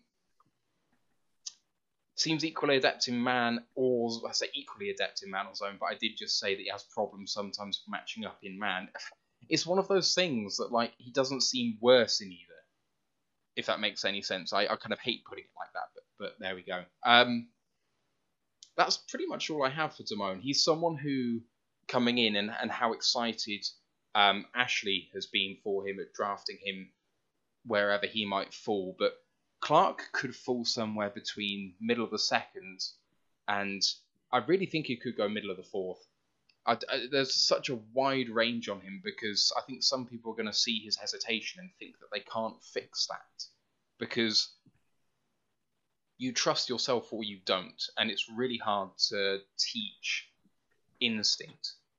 And like I said, I think he can diagnose it, but he doesn't trust himself. Um, so I, I, wonder how far he might fall. But someone is going to get a very, very good linebacker, and he does have history with our own coach Shep, who's now the inside linebackers coach at the Lions. So I think he'd be a really interesting pick for us. What about you guys? What have you seen from Damone Clark? From what I've seen, of all the backers we've mentioned so far, and the ones we're going to mention, he looks one of the most comfortable with the ball behind him. Like, there's a lot of guys out there that like to keep everyone in front of him, but when he does go behind him, when he has to flip the hips, like say when he has to turn on the burners, he gives maximum effort. Like say he's got that good pursuit, and he's a finisher. Like say he wraps up, he gets the fingers locked, he goes for legs and waits for support. He don't let guys get away from him, which is really good. Like say he's solid. But say it's the hesitation that's the issue. At the next level, if he thinks or doubts himself for that half a second, he could very well get burned. He could give up the touchdown it will get exposed and it will it will be highlighted on tape very quickly. So he just needs to sometimes just say, I'm going to do this and just go haul ass. If you're going to get it wrong, at least get it wrong spectacularly. Give 100%, like you say, because if, he, if he's going to diddle about or if he's going to try and stun or stop at the line and try that patient route, like you say, he's going to end up getting caught out. So it's better to do something wrong, I think, at 100 miles an hour and at least try to affect the play. No, no, he's, he's he's a bit of a conundrum to me. You know, he's a team captain at LSU. You know, his jersey number, I think he plays 18. It's one given specifically to a guy on the team who has high character development traits in there. It's a very special jersey. It's only handed out to some of the best there, but then you see the leadership on the field isn't there. Like you say, the confidence in himself, you know, the decision making, the organization is sometimes a lacking, and you think, you know, you would expect to see that from him. So, you know, the fact that we're talking about him in the sec, you know, the third round probably, I reckon for him is just like it, it, it's a little bit of a quandary for me as to why, you know, this guy at such a prestigious school holds it there, but the leadership is a bit of an issue. But outside of that, I say that there are traits to like. He is coming from a storied college known for developing NFL talent. So the coaching's going to have been there. Maybe he just needs to find a scheme where he's going to be a bit more comfortable. Obviously, LSU lost so much talent the first year he came in. He came in just after, obviously, Burrow got drafted. The NFL draft ruined LSU. He's come into a very hard situation there, and he's done very, very well for the most part of it. So, maybe coming somewhere a bit more settled with good guys around him, you'll you'll find his true calling, as it were. So, yeah, polarizing, and you know, I think there's a, a lot a lot of much better options out there for us for now. So it's not really high on my draft board. But like I said, if he lands in the right system, he will be a good player for somebody. Yeah, if you get, I mean, he wore number 18, which so at LSU, the numbers have different meanings, or some of them do. So seven traditionally has been the kind of the best player, so to speak. Um, 18 is normally given to the guy who best represents LSU. So like Tre'Davious White has worn it previously, and it's it's one of those kind of one of those numbers for guys to look up to. Um, so it's impressive that he was given that honor. Um, I haven't watched any of him before this year, but I think you touched on it, Matt. There's talk that it nothing really clicked until this year, and when it does click, and you mentioned the Bama game, you, you well, I, I see kind of like whiffs of Fred Warner or someone like that because when it does click, it can be really, really good. And there's so many tools there. It's a gamble, right? And the good, the good news and the way I feel, if we draft him, I'm going to be really excited because we've had the time with him at the Senior Bowl. And therefore, we have the inside track on feeling whether we think he's going to take to the coaching, whether we think he's going to be able to pick this stuff up, and whether we're confident that he can get past some of those, um, I guess, lack of willingness to pull the trigger sometimes. Because you're right, when he does have that, he's fantastic. And it's not like a guy who I watch and I'm like, he doesn't know what he's looking at. I think he does, and he over processes. So actually, it's trying to almost come out of his head more than with some guys. You're like, I don't think you're ever going to get this. I don't have that concern with him. It's just whether he can switch that side off. Mm. So yeah, there's definitely questions, but again, Lions and, and Jets to a degree are, are best place to to see if they think he'll be able to answer them at the NFL level. Yeah, I just think he's worried. I think he's just worried to be wrong. I, mm-hmm. I don't think he wants to be wrong, and by doing so, he ensures that he is. And I just want him to risk being wrong to get it right. That's the biggest. Play it very well at this level. Yeah, you've absolutely. got to be ultimately sure in what you're doing every play. And You've got to have the confidence to back it up, especially us. You know, if if you're coming here, we need a guy who is assured and confident, who has leadership. We have missed that for so long, and if you're picking high on one, it's got to have all those. Yeah, Ash has just said in the Twitch chat, not only is Shep a coaching connection, but Damone Clark has said before that Shep is like an older brother to him there is definitely a big personal connection there. So I do think it's someone that the Lions are going to have higher on their board just for that. I don't think I think that Shep is really carried in high regard at the Lions, and if he feels similarly, you know, I don't see Shep attaching himself to someone that he believes has low character, and the fact that he was given this jersey, as we both we've all talked about, is going to be a reason why they'll want to take so I think he'll be higher on our board than he will elsewhere. So it will be interesting to see exactly how high he goes. He'd be an option for me at, at 66, I think. I would think about him there. Okay, gonna move back to Tom, I think, and get your second one in Channing Tindall, if you're ready to go with that. Yeah, let's do it. Um, so Channing Tindall, 6'2", 230 pounds. Uh, again, was on the Lions Senior Bowl roster. So the Lions have taken a, a good up close and personal look at him. Um, 2021 PFF grade of 85.4, so really impressive there. 67 tackles, five and a half sacks, one forced fumble. Um, and I know we talk about uh, scores a lot for these linebackers, but a RAS score of 9, 9.65 which seems to lose its meaning when all of these guys test so well. But again, an incredible, incredible athlete, and especially at his size, which is slightly undersized. Um, obviously, to have that uh, to have that score is is fantastic. So, strength wise, um, elite sideline sideline guy in terms of his speed and explosion. So he can fly around a 447 40 uh, with a 1.52 10 yard split, which is rapido, um, and he had a vertical of 42 inches, which is the highest ever recorded for a linebacker at the combine. So, um, in terms of speed and explosion, it is there.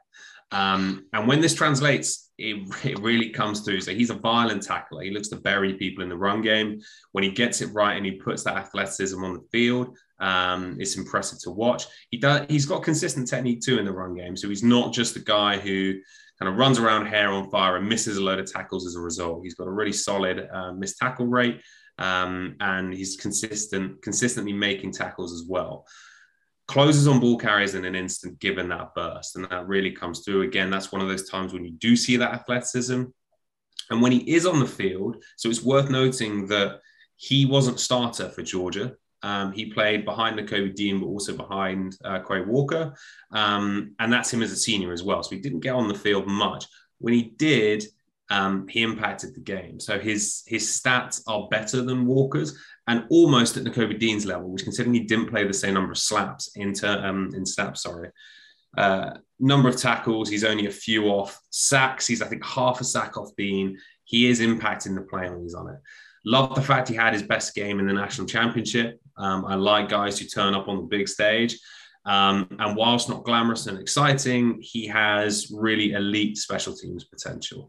Um, and so, if he's a guy who doesn't necessarily translate as a kind of 100% snap linebacker, and you end up getting him in the third or fourth round, he can play all phases of special teams and has the potential to be a kind of league leading guy, especially with that athleticism.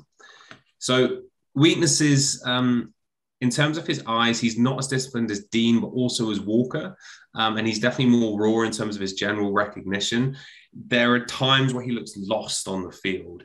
Um, he doesn't recognize the play. He doesn't really know what's going on. There was one play out to the sideline on his side where the running back has bounced outside and he's really slow seeing that and then working to it to the point where Nakobe Dean coming from the other side is almost on his toes because he's already made the read and is trying to scrape across. Um, actually, it's one of his few missed tackles that I saw because of that slow um, recognition. The running back gets the corner on him and then stiff arms him down because he's not in position to make a tackle, even with athleticism and burst. So you see that come through. Um, basically his, his general field awareness just isn't there. So yes, play recognition, but also when you see him in coverage, he doesn't have that same kind of spatial awareness sense as the other Georgia guys, for example, and other linebackers in this class. He can sometimes just lose his responsibilities. Um, and again, for, for a fourth year guy or a senior, that's slightly more concerning. Um, and given his athleticism, he does not excel in coverage. He was a guy I was expecting to watch and think, okay, he's either raw or he's not perfect, but in coverage, he's a beast because of that speed. It just doesn't really show up for me, um, which again is a concern for a guy that you might be spending a, a late two on or something like that. Um, not as effective at getting off blocks. Again, he is a little undersized and he doesn't use that same violence he does when he's tackling to actually get off blocks when O line get their hands on him. Don't see the same motor as Dean or Walker. So, yes, he can fly, but it's a little bit more lackadaisical at times in the plays. Um, and as I mentioned, it's taken a long time for him to actually get these reps. Admittedly, a lot of competition at Georgia, but um, the fact he's a senior and the fact he's still playing behind Quay Walker, I think, is interesting. So, final thoughts. He's slightly undersized, and I don't think he plays bigger than that undersized size versus like Nakobe Dean, who I think does to a degree. Um, a lot will come down to the Lions and how they feel like he took to coaching. Um, he's an immediate special teams um, contributor. I would contribute. Uh, I'd question, sorry, how much he's going to contribute on defense year one, potentially even past that. Uh, so for me, I have him more in that kind of fringe day two, day three guy. Uh, I would not want to be taking him personally um, at the top of the third, maybe that comp pick in, in, the bottom of the third, but I just think there's other guys I would like more. Ryan, Ant, any thoughts? Uh, I've got to agree. Like the longer the play takes to develop, I feel like he'd say he switches off. Like I said, there's a lack of concentration or there's a lack of awareness where he's around him. When he's out in open field and there's green, green grass all around him, that's not where you want him.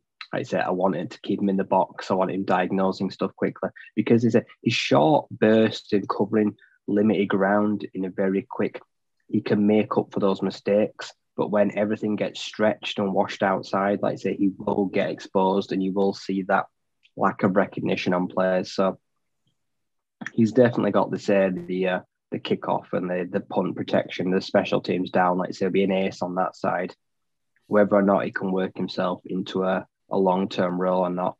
He could be like, I say, another JRM, could be like, say, one of those long term projects that offers something on the other sides of the ball, but never never really cracks it on defense. So he's definitely going to be a day two to day three pick, I think.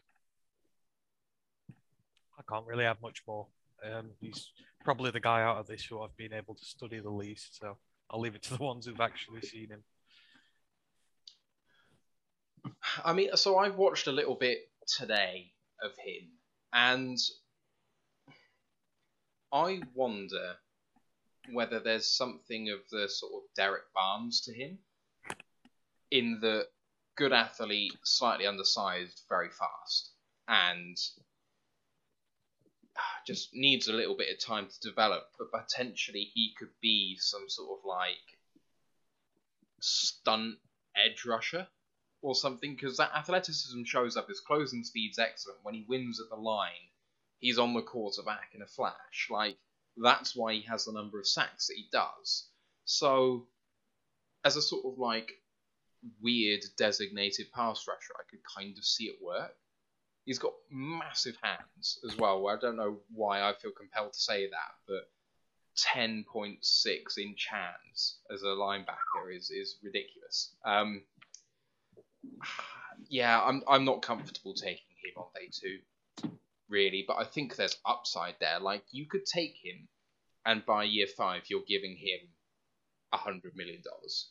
Like I, I could see that because the tools are there, but the intelligence, the awareness, the kind of intrinsically knowing what's happening has to come quickly for him to, to do that because it's not there right now. Okay, so we'll move on to our next one, and it's going to be Ant talking about someone who was mocked in the first round for a long time but has fallen a little bit since Christian Harris out of Alabama. Was he mocked in the first? I don't think I've ever seen think maybe like the, the, at the end of last year. Oh, was he? Oh. Mm. Um, okay, well, that's news to me. Right. So, yeah, Christian Harris. If you watch the college football podcast, we had a list of five players um, to watch this season. Me and Ryan did. And Christian Harris was part of my five. So, he's a linebacker from Alabama, the Crimson Tide. He has been there for three years now. He's 6'2, he's 232 pounds. Um, 2021's been very productive. Um, unfortunately, they just lost out on the Natty, but still had a good season nonetheless. 45 solo tackles, 35 assisted tackles, 51 stops at the line of scrimmage, which is important. What we'll talk about later. 26 pressures, 11 and a half tackles for loss, five and a half sacks, three passes defended, and two forced fumbles. Now, the thing that immediately stands out about this guy and the one thing to really focus on in is his pedigree. So Alabama, obviously, for those who know the college, they're one of the biggest colleges in football. Nick Saban has one of the biggest dynasties going. This is not a place that you go if you're not a damn good football player. He's won a national title with them last year when they went all the way, nearly made a second one this year. And he himself, he has started there since his true freshman year. There's no red shirts. He went straight into this team and really immediately just, you know, yeah, he started. He put his will on this team straight away. Um, played several different positions before in high school. He played tight end, he played cornerback, he even played punt returner. So for him to change position to linebacker, immediately get into the lineback into the linebacking group at Alabama, just shows you what sort of an athlete he is and how quickly his game has developed. And you know, you just look on from this. He's played the Mike position, he's played Will, he's also played nickel. Now Nick Saban is a coach who does not trust easily. These are very big positions on his defense. So for him to be able to switch between all three shows a great deal of trust in him and how he plays his game. And he's also only one of two signal callers for that defense. So he will, you know, get up there, will get the defense organized, get them all on their assignments. These are the leadership ideals that you're looking for in here. He's probably one of the biggest and one of the best when it comes to leadership out of this linebacker group.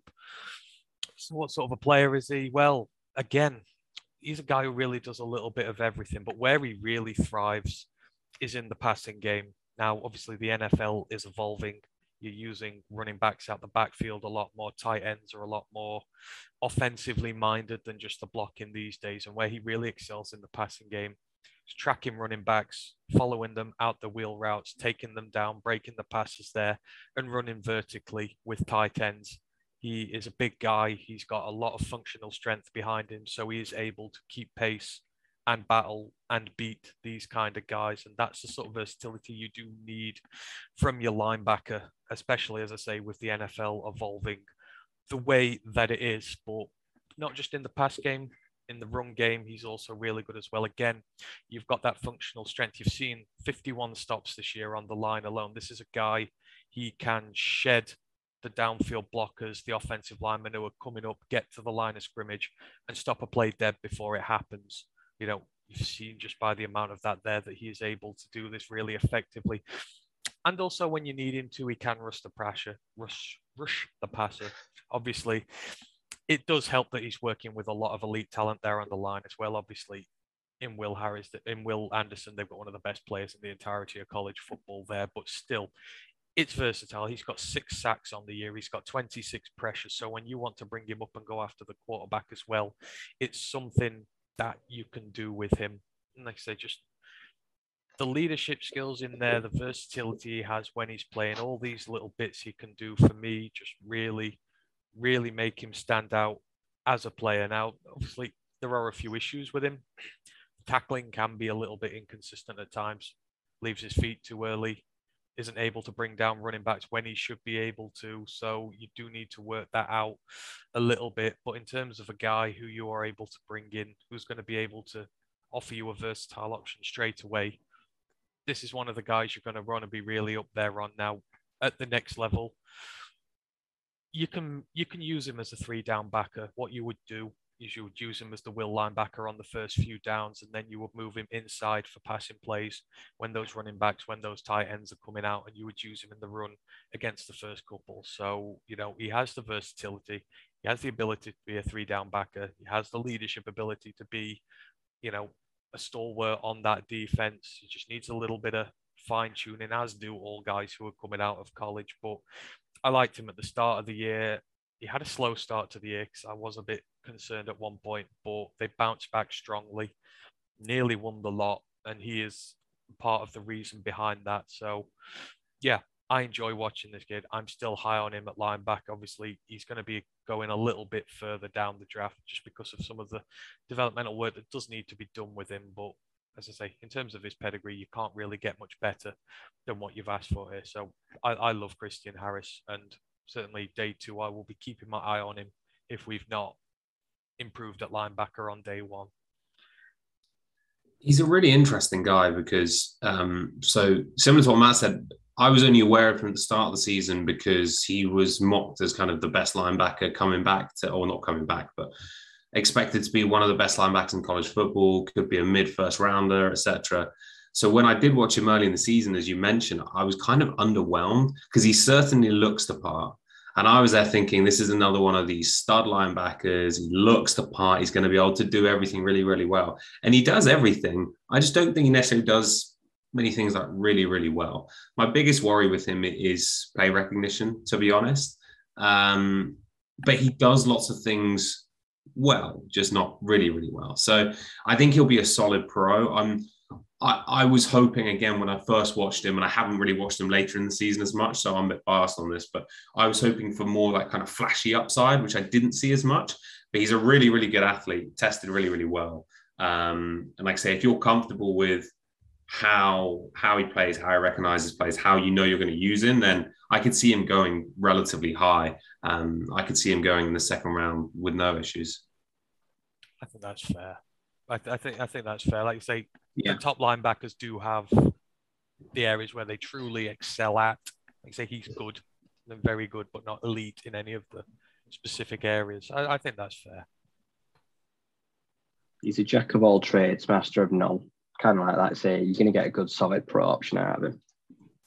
But that does make him a lot safer. Than a lot of the guys we talked about today have had, like I say, real interesting traits, but then some quite glaring weaknesses at the same time you're gambling on. Uh, I, I don't think Harris is anywhere near as much of a gamble as some of the guys we've talked about so far. I'm just not sure you get quite that same explosive upside, but he does have the athleticism that could could happen. Like I said, I think you, you've got the, you know, to, to work in a system like that, to play in that, you've got to have something about you. Like I say, Nick Saban mm. does not trust his players very easy. You have to earn your way onto that defense. And to get there as a true freshman, and hold your starting spot all throughout your college career, to play multiple positions there and to be entrusted to signal call on that defense.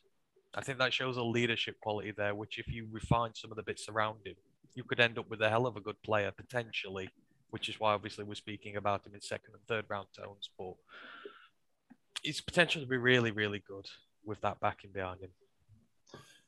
I had a look at PFF just before I quickly took my break, um, and had a look at his average draft position.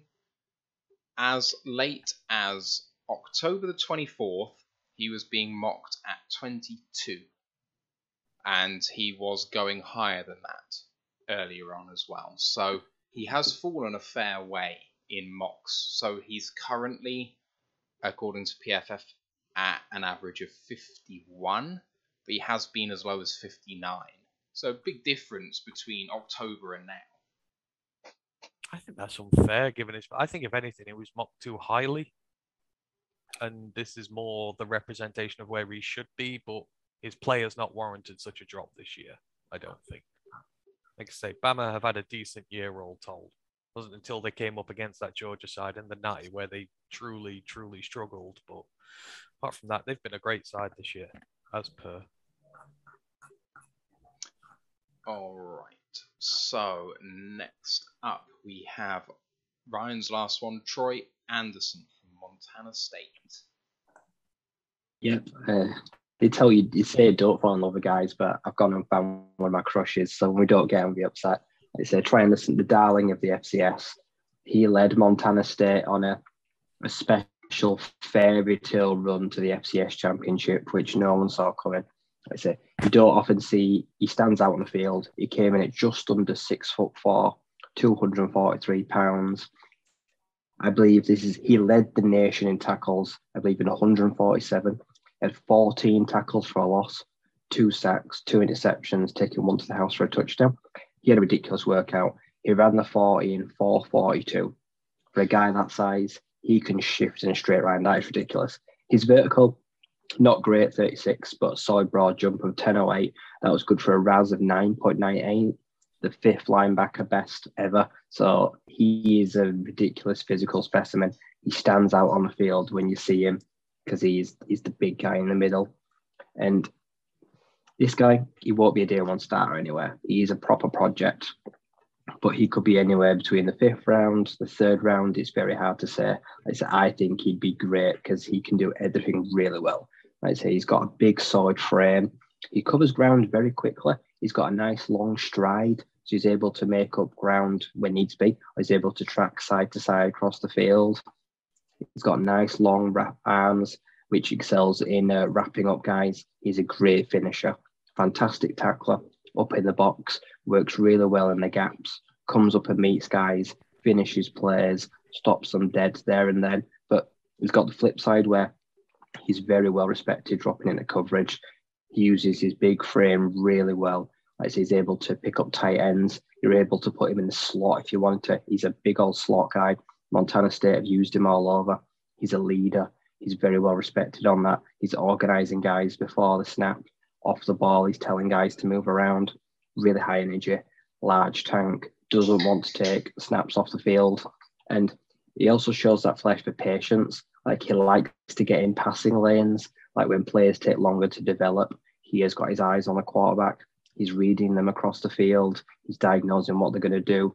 And he's able to get in those passing lanes he gets interceptions. He's able to line up with those bigger guys. Now, what I've seen the weakness is when things, he knows he's really fast in a straight line, but when things get behind him, it kind of goes a bit eerie. I'd say his hips aren't that great. It looks a bit rusty sometimes. So if people get in behind him, if he gives them a bit too much room and he's got to flip and change the other way, that's not where you want him. I'd say he will occasionally try rely on that 40 speed, that straight line. He'll give a bit more of a cushion than he should do and people will sneak in behind him. So you will get picked on at times, and you will get those odd balls floated over him where he's not able to use the vert. He can't go up and disrupt the play. He's not that explosive off the ground. So he needs to trust his instincts a bit better. He needs to give smaller cushions. He needs to be a little bit more tight ship shape in that. But this guy is the FCS darling. He could be the best FCS player in the draft potentially. Like I say, he's going to start on special teams. He's going to give you absolutely everything there. In a year or two, you could see him getting rotational and be a starter one day, maybe in years two or three. So there's a lot of value if you get him in like the fourth, fifth round. I think that Detroit, I'd really like to get him because he stands out on the field and he does everything incredibly well. And it's just, can he step up to that next level of competition? That's where I want to see it, like I say, because FCS level, he's played against some really good teams, but no one he's ever faced is that good of an FBS level. So it's hard to gauge where he is against the supreme athletes, the slot guys, the tight ends that come out of there, just how well he lines up against those. But I think he's going to do someone really good.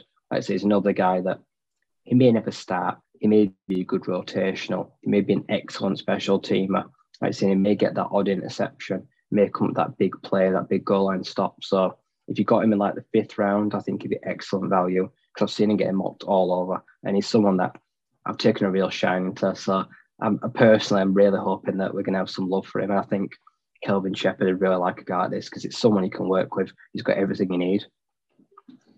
Did just have Ash in the chat say you wanted to watch some Anderson but You're couldn't muted. find any. Ah. apologies. Just saying, Ash in the in the Twitch chat was saying that he wanted to watch some Anderson tape but couldn't find any. Have any of you guys been successful in watching any of Anderson at all? Ryan was watching the FCS. I've just watched the games this year. I, I've watched Yeah. exactly zero reps of, uh, of Troy Anderson, so I'm afraid I have nothing to offer. I, I, I've seen him in the FCS playoffs as well. I must admit, before Ryan started uh, covering them on the college podcast, I'd, I'd, I'd not heard of him, but you know he started doing the deep dive on the games in there, and I must admit I did start watching them, and I, I agree with him. He's he's a, he's got fantastic potential. This guy, you know, Montana State had their quarterback walk out on them just before those FCS playoffs. I think it, it was Montana State, wasn't it, right? Yeah. They had the quarterback walk out on them just before the playoffs, and you know, to be in such a tenuous situation like that, guys like him stood up and played even harder and got them through to you know a really unlikely final there, and they just happened to come up against the Alabama of the FCS in the final. On another day, they could easily have won the whole damn thing, and it was because of players like him who just really stood up and played so hard in those finals. You know, like he says, he's got the potential, he's got the traits, he's got the athleticism, he's got everything you need to be able to coach him up to be a great linebacker at the next level. And it's just who gets their hands on him and who schemes him well and how he starts off. But like Brian says, he's got a he's, he's got a route into the team. He'll go in through special teams. He'll give you everything he's got there. You start playing him situationally, and you will blood him into your team and over time, hopefully, you'll get a high level starter out of him. And you know, it's year on year that goes by. More talent comes up from the FCS, and more talent starts making it at the NFL level. You know, the, the is getting better, the players are getting better, and you know, he shouldn't be written off just because of where he's coming from here. So. Yeah, he's, he's such an enticing prospect. Those those later rounds where you start getting your developmental guys, he's he's right at the top of the list of guys you want to be drafting back there. So I'm really looking forward to seeing if we are able to get him because you know, he's shone at Senior Bowl week, and we've had a good look at him firsthand. So hopefully he's ruffled some feathers amongst the Lions brass. Yeah, I must admit I have nothing further like Tom to, to offer with him, so must apologise for that. But uh, certainly an enticing prospect. I mean, there's no, there's not many six foot four linebackers out there, so what? God, Falcons are giving Mariota twenty million dollars. Yeah. Oh man, that that finishes off a really really bad week for them. Um, we were just updated, by the way, on the Watson trade, thanks to Junie in the in the um, chat on Discord. The trade has changed, so they're only getting a sixth round pick in return, and they're giving up a fourth this year in addition to everything else that's already been announced. So, oh my god, oh my god, oh my god, it's gotten worse for the Cleveland Browns. But there we go. Um, let's move on to our next one, second to last, and it's got corrected by Ant saying Key Walker, but then Tom said Quay. I don't know what his name is, but he's from Georgia. Tom completing the trio.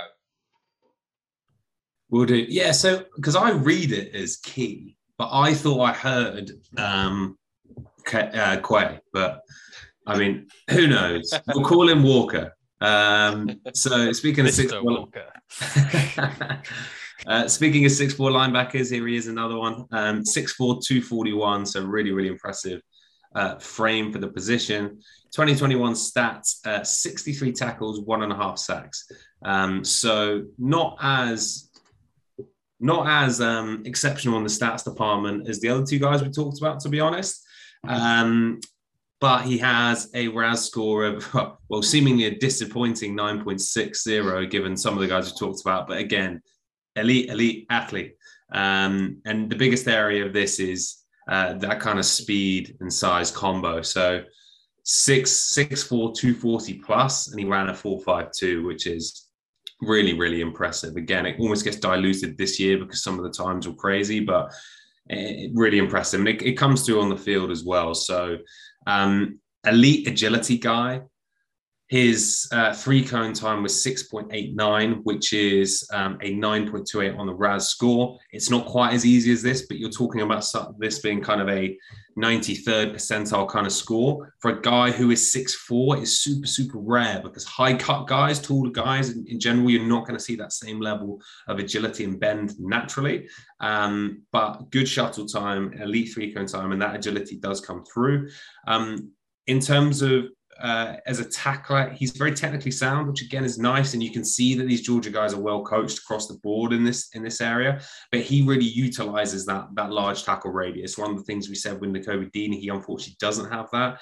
Because of that, I think he has an 80 inch wingspan to go with it, but super long wingspan, and he's a technically proficient tackler. He's really, really effective in terms of getting ball carriers down.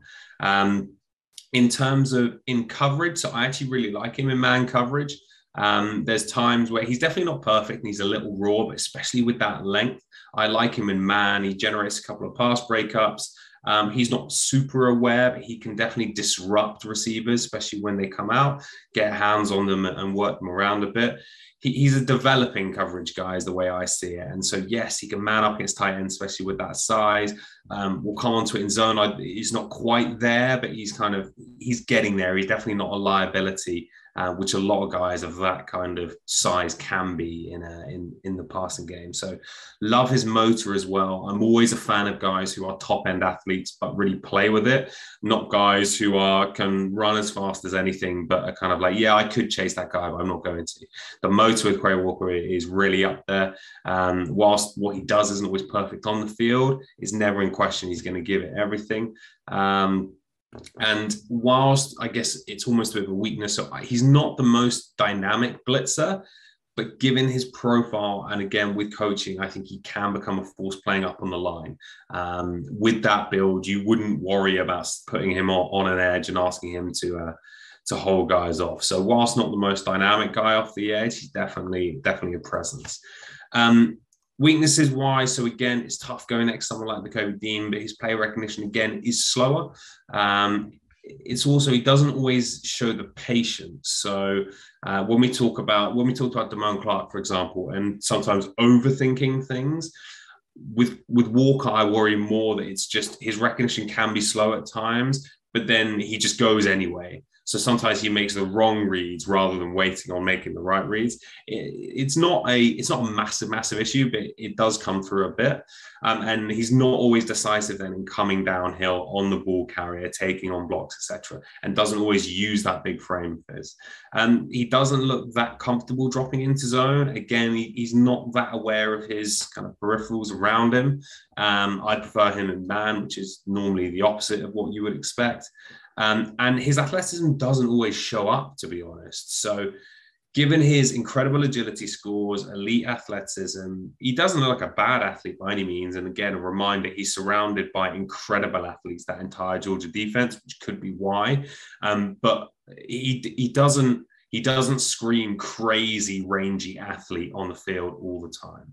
Um, he can sometimes overrun the ball carrier as well, which is quite frustrating to watch. Sometimes he just needs to be a bit more disciplined, under control, breakdown. Um, and as I mentioned, he does need work as a blitzer. It's very one dimensional but I would hope that given his athleticism, you can coach that in a bit. So um, it's a bit mixed, I guess. Final thoughts wise, I think he'll be a better pro than a college player. And again, he wasn't a bad college player, but I think the the potential is there. Um, the traits are tantalizing. He basically just hasn't put it all together for me. So you do get glimpses of it, but for me, especially in kind of year one, he's a role guy. He's not someone that you're just going to hand the keys to the defense to. Even though I could see him getting kind of pushed up draft boards, potentially even to the first round. My hot take a few days ago, before he then completely blew up his pro day, was I wouldn't be surprised if he went before Nakobe Dean, not because he's a better player, but because of that frame, because of that athleticism, because of some of the question marks on Dean. Um, you think of guys like when the Seahawks took, took Jordyn Brooks a few years ago, guys that kind of late rises in the process. He's that kind of guy with a bit of versatility um, that I think could, could get pushed up. So I would initially have him playing weak side like a lot of these guys. Personally, I think he probably fits more as kind of a three man front guy. Um, to be honest, where you have a bit more versatility with your linebackers. You can stand them up on the edge a bit. You can drop them into coverage. He's not a true edge rusher by any means, but he does have a little bit of flexibility there. Um, so I think other teams will prioritize him more than the Lions would. I think there's a chance he does go before we pick at 32. Either way, he's not someone I'd really have him play at that range. Um, and so if we ended up taking him in the third, fine. I just think someone else is going to take him earlier than that. Yeah, I mean that's pretty thorough, comprehensive review of him there. I mean, I agree with Tom. The processing is not there yet, but I think for me the big problem is the lack of snaps he's had in college. It was a very slow path for him through into that team. I mean, he's been at Georgia what four years, and I think this is really the first year where he's started a lot of games. I know he saw a lot of action last year as well, but he's been very slowly rotated into the lineup. You can see just by how good they've been this year. It's very hard place to crack. You know, even guys like Jermaine Johnson had to leave to find opportunities. So I think that's where that comes with. I think, you know, if he's if Tom's right and he's going to go before Dean, people are going to see that. They're going to see that he has the ability to. He just needs the meaningful reps to be able to come in and do it. I mean, his leadership is big. You know, he calls the audibles on defense for Georgia. He, you know, sets the pre-snap motions in there at times. So, you know, you've got the leadership in there as well. You've got the versatility. He's not the best dropping into coverage, but he does play on the defensive line as well as at linebacker. He has that sort of scheme versatility where you can bring him up and use him there as well. So you know when when you do have that base of leadership, when you've got the versatility there, when you've got you've got a good year under your belt, like I say, this this defense was frighteningly good this year, and everyone is going to benefit from that. But you know they all had to be a part of it, bring their own bit to the table. He did. So you know yeah, I agree. I think he's going to be a very good player. I think he just needs the reps to be able to develop his instinct more. And then you're going to see the complete player in his full form. It's just, you know, the risk you take of how high you place a value on the potential there as opposed to what he is, where he is at this moment in time. I agree with Tom. I think someone's going to take him early because they can see the potential there and they can see what he you know what he's going to be. It's just a matter of developing him right but again just they have a wealth of players on that defense this year and it was just crazy to watch them play. It was so good. And yeah he's going to make a good player for someone. Just needs the right coach the right scheme and and he'll blossom. I have nothing further to add on on Quay, so unless Tom has anything more he wants to add, we'll move on to the next one. Okay, so Ryan just had to go in the middle of that last one, so thank you to him. Um, final guy for tonight is the only guy out of this entire list on the linebackers who is actually projected properly as a Mike linebacker. Leo Chanel of the Wisconsin Badgers, Chenal, sorry, Played number 45 and number 5 for Wisconsin. He's coming out as a junior, 21 years old, born in October. So he's a bit of an older junior, will be 22 early on in the season. Posted a 9.99 RAS score. So I think that surprised a lot of people. But he had green numbers across the board. So he's six foot two and a half, 250. He benched 34 reps as a linebacker, which is ridiculous. But with all of that strength, he still managed to do a 40 and a half inch vert and a 1008 broad, which is ridiculous. And then he found time to do a sub 7 3 cone at 6.98, a 4.24 short shuttle, and then he also found time to run the uh, 40 in a 4.53 with a 1.5 10 yard split. Like, the guy's athletic everywhere. And one of the biggest worries off the bat with Chenal is that it doesn't particularly show up in coverage, which is a real shame. Um, having said that, a lot of draftniks are saying this means that he's going to be shoehorned as a early down linebacker, first and second down, and then you kind of pull him off for kind of third and longs and what have you. I don't think that people should jump to that too quickly. I do see the potential for an every down linebacker because he's got the tools. If you're talking about tools, you're talking about Tindall and you're talking about Quay and, and what have you. Chenal can do that. Like from those numbers, it's there, but it's got to translate into game speed stuff. So I, looked at two of his games, one against Purdue, one against Iowa, both from this year, and I just to say this as a habit, I try and look at what Draftniks say are someone's best and worst games, just to see the kind of range of what you might get out of this guy. Purdue was listed as his best. Iowa wasn't his worst, but I couldn't find the one listed as his worst. The game against Purdue, and Purdue were no mugs, right? They gave people a lot of problems this year on defense, not massively on offense, but he got five and a half tackles for a loss and three and a half sacks in this game. Like he he ruined Purdue. Um, and to start it off, you will see this guy line up at the Mike and not really anywhere else. But he likes to just sit on the line in the A gap and then blitz from there. Like he they they they ran him as a blitzer an alarming amount of the time. Like it was more than you see the Ravens blitz. It was like he he is going to suit the Ravens massively. I would say that now. I won't be surprised to see them take him. Um, but first play uh, that I saw against not first play, but um, first play that comes to mind as Purdue was a really nice sack, exactly in this method. So lined up in the A gap, beat the centre and the guard through the middle, just divided them, uh, and exploded forward to take the quarterback down at the, le- the legs. Great suddenness. Of all the people we've talked about, he is the fastest from line to quarterback. Bar none, he is the fastest. Um, so he sacks the quarterback on that play and then he stacks the sacks. Very next play, sack again. So this time he's actually off the ball. You can see the running back um, run from right to left as he's seeing it. He takes a step to the left just in case the, the running back takes a hand off.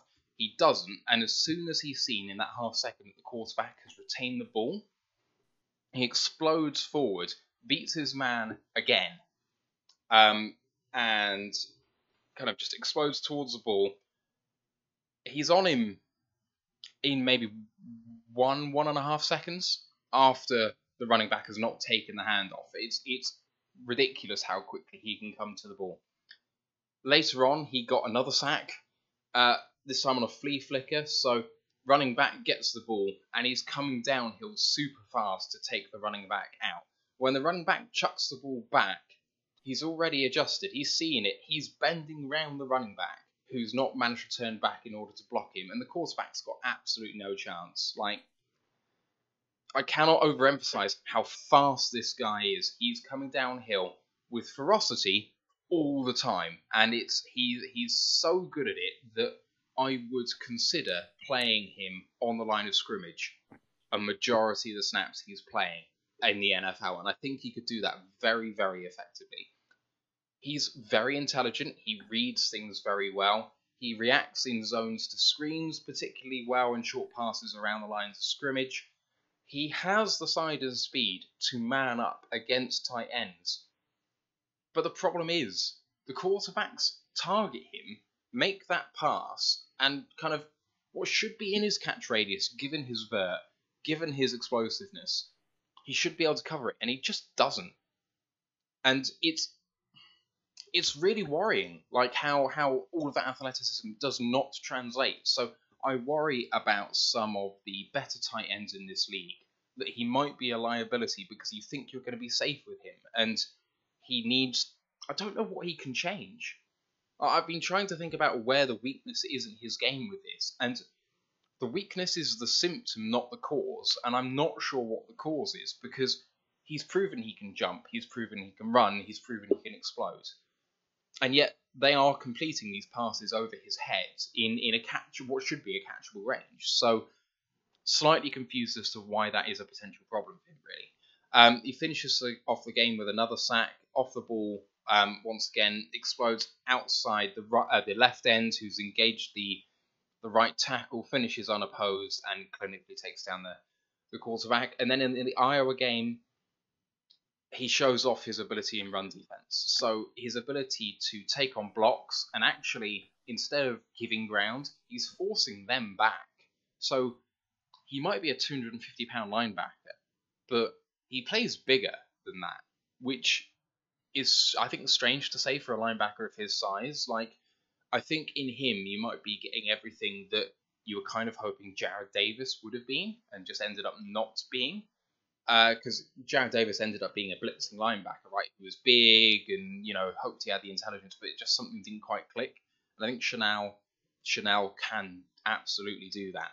Um, he's slippery as well when when you know the offensive line are trying to block him. He seems to find a way, despite how big he is, from kind of slipping through people in a way that shouldn't be possible at his size. Um, I wouldn't I don't want to parrot this line because I've seen it so many times in Draftniks saying, don't want to put him in coverage. I do want to put him in coverage because I want him to gain the experience there and become very good at that. Because if he can become a third down linebacker, he has the potential to be the best linebacker in this draft. I think he has the potential to be that good. So it's it's one of those that's going to be a really interesting one to see how his career develops because his ceiling is super super high. One really interesting thing to note, just to finish off, is that he won 2018 Wisconsin Small School Offensive and Defensive Player of the Year because he played as a running back on offense as well and was super effective there. So you never know, he could be a goal line back as well or something. Um, it would be a, an interesting little way for him to be utilized even more than he would be on defense. Um, have you guys seen anything from him? He's obviously been a, a late riser. I saw that in October he was kind of just about in the top 10 in linebacker lists and now he's he's kind of firmly in that first late first round early second round conversation what what have you seen from Chenal so Wisconsin is Blitzburg this is where they blitz their linebackers heavily. And I mean heavily. That is what the linebackers are designed to do there. You get a lot of nasty mofos on that defensive line, get the holes in, and then send your power linebackers through. It's how they work.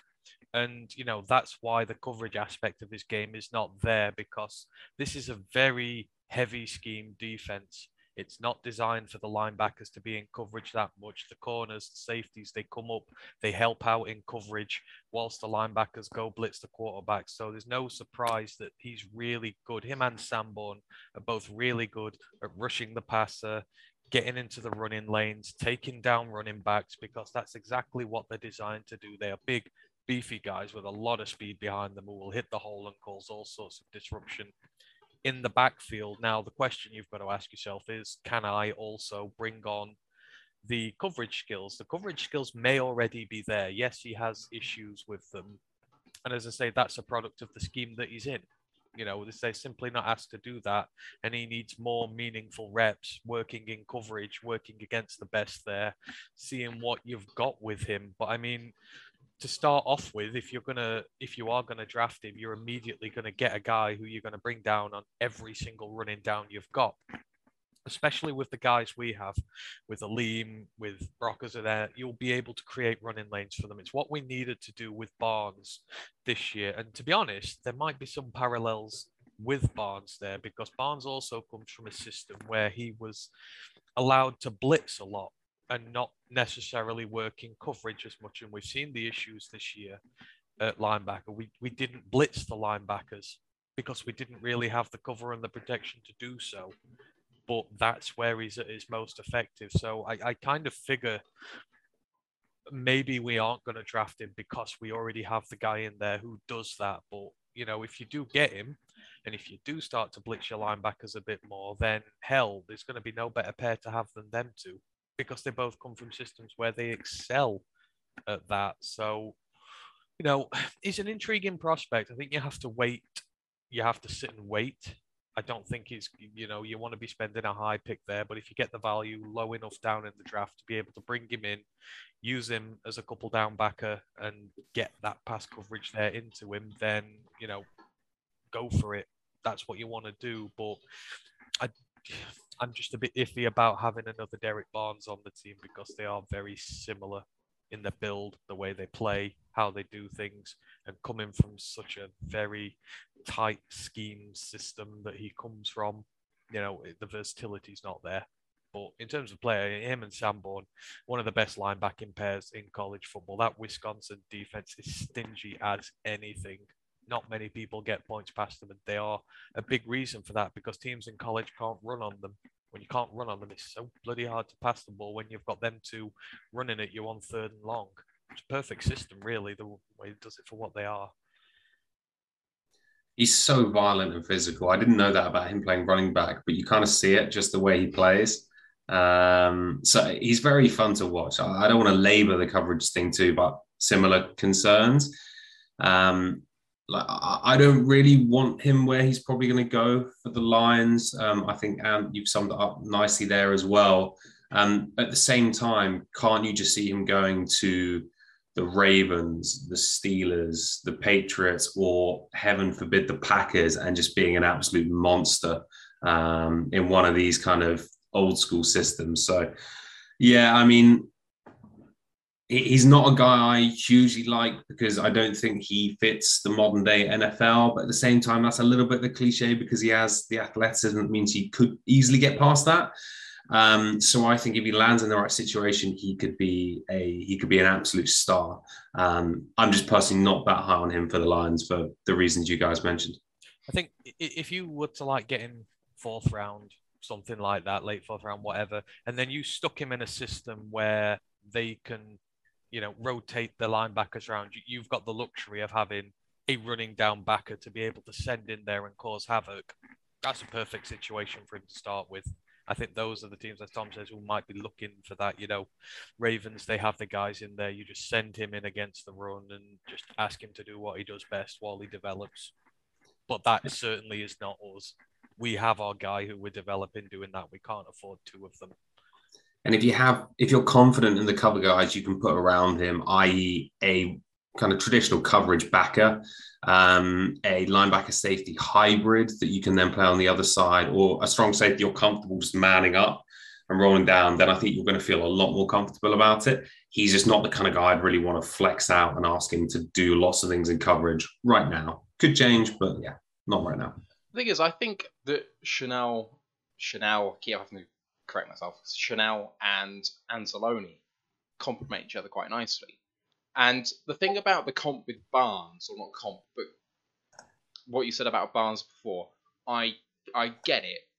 But Chenal is 30 pounds heavier or so. Like, there's a big difference in body type. And so, even though Barnes is very adept at run defense, and I know you've said that before, but it looks so much more natural for Chenal. Like it looks like that's what he was born to do. Sorry, hey, you said Patriots. Sorry. Um, Chenal is absolutely a Patriots guy, and I think that will turn off a lot of people now. I've said that, but I can imagine him being an All-Pro year one if Belichick takes. him. Ooh. I hate that so much, even saying it, but I think Belichick could turn him into a superstar year one. That's the hottest take we've heard tonight. Even more so than Tom's Key Walker one. I mean, I, for those who didn't hear, uh, Google did not agree with you. Google's words exactly were, I'm sorry, I don't understand. So, I mean, G- Google is not a fan of Leo Chenal, clearly. Either that or he said Trey Flowers highlights under his breath. Ugh. Sorry, do not understand. Uh, I'm sorry, Dave. Um. Anyway, uh, Ash has said it looks like Za'Darius Smith has signed for the Vikings. I haven't seen that be confirmed, but He's, he's put meet at the quarterback on his Twitter, and that's their motto. And I'm just about to put something that says meet at the quarter and then showing getting shoved down by Penn So I'm coming up with something like that now. So there we go. There was a question I wanted to get to from Steve earlier. He, what did he say? So, for both of you, he said, let's predict that Christian Watson is around at 34 and we take him.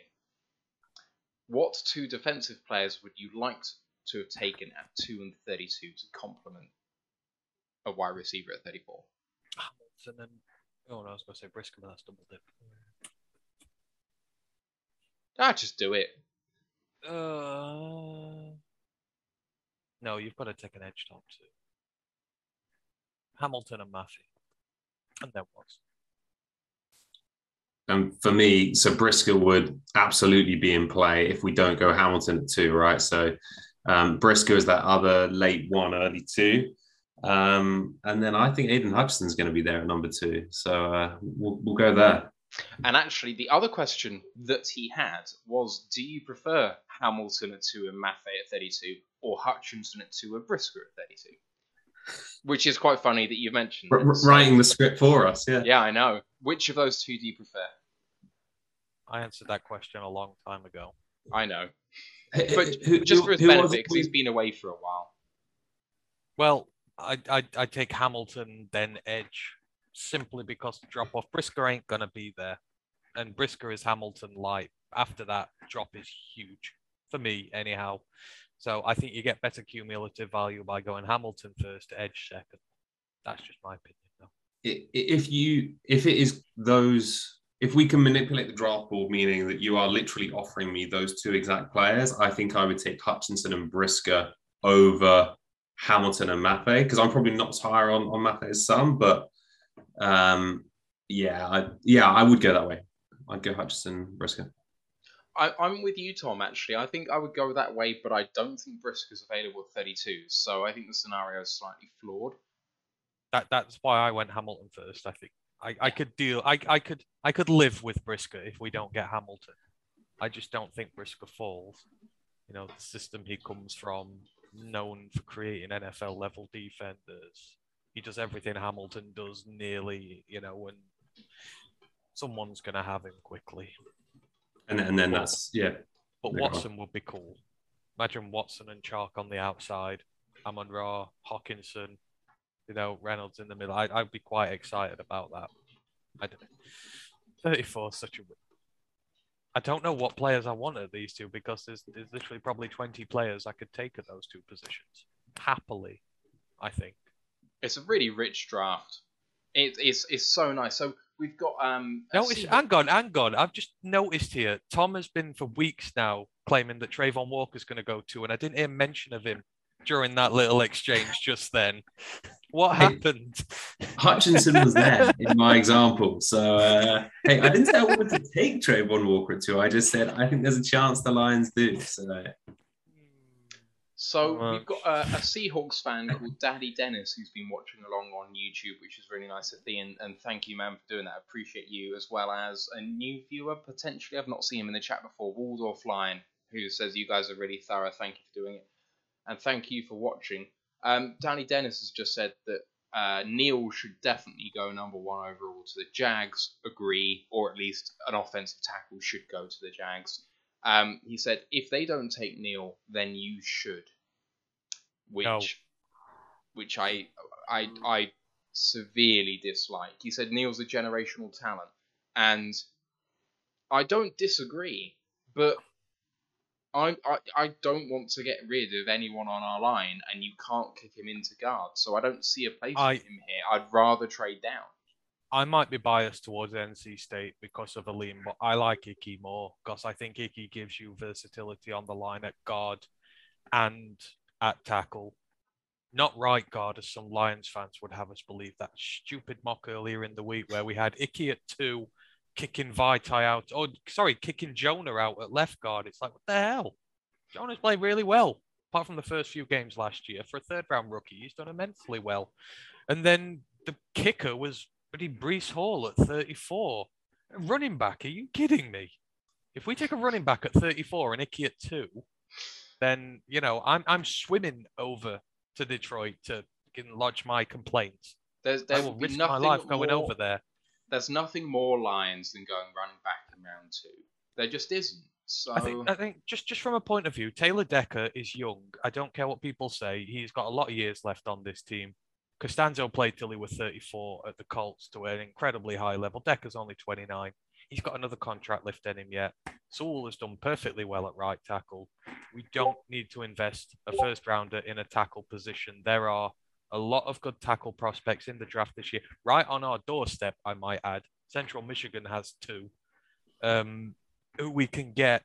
We can get a swing tackle in. Hell, we don't know if Crosby is fit yet, but in terms of needs, we need an impact player who's going to improve what we have right now. And we've got two very young tackles. Well, relatively young tackles. We don't need to replace them. We just need a bit of depth for them. So, respectfully, I disagree a lot that we need a tackle there. Um, I, I don't know about the Jags. They may, they may not. But at the minute, their O line's better than the pass rush. So who knows? It's better for us if they take one, because then I think people panic and trade up for Ickey, and then I think we get more draft picks. But then we probably take Hutch, and you know I don't want that, so bias and all.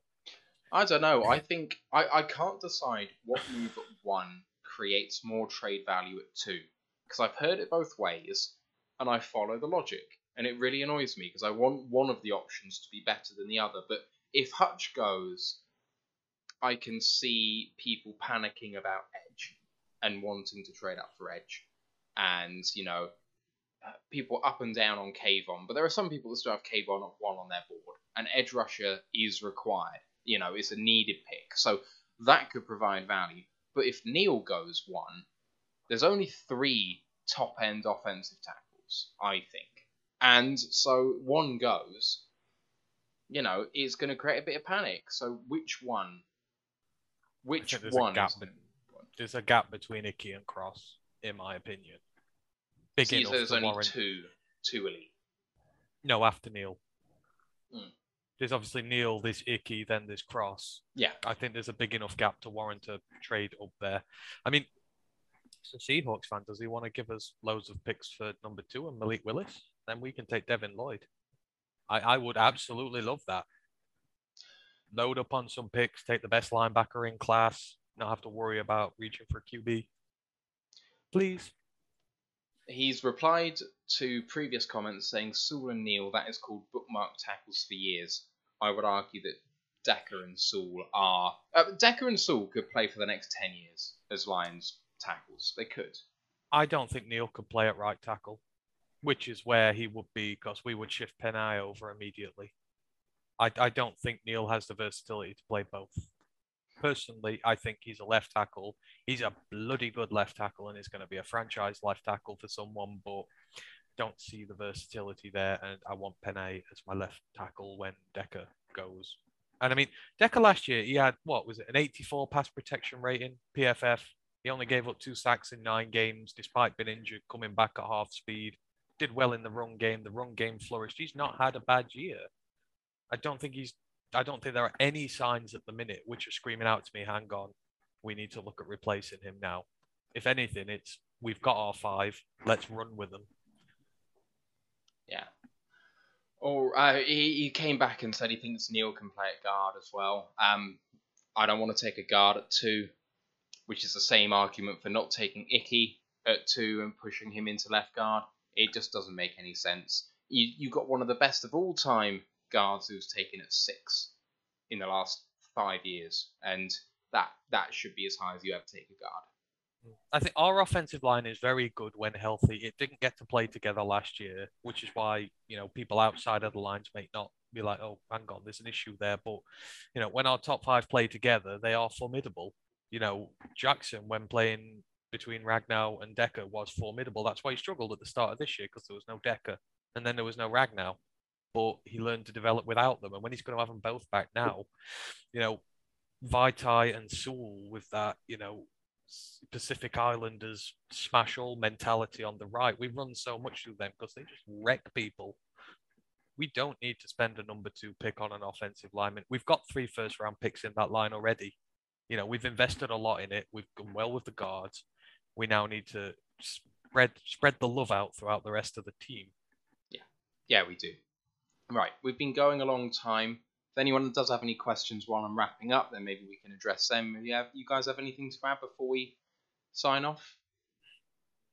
No, just looking forward to the draft.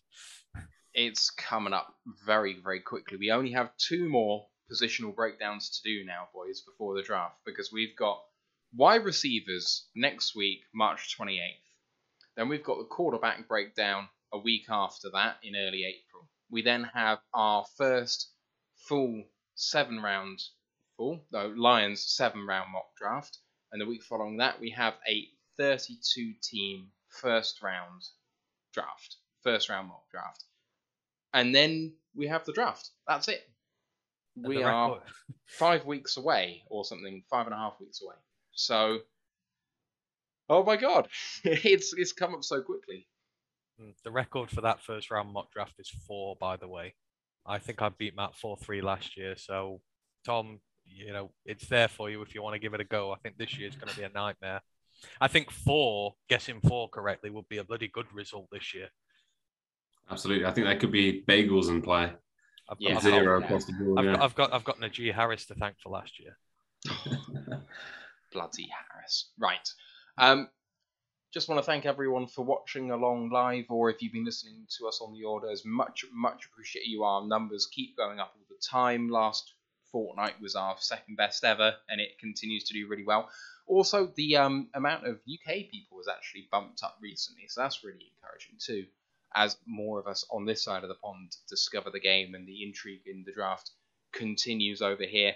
Don't forget to follow us on our socials. You've got Ant um, talking to you guys about the pro days and who's about every day. So if you want to get some information on that, follow us on Twitter, ROTL underscore UK.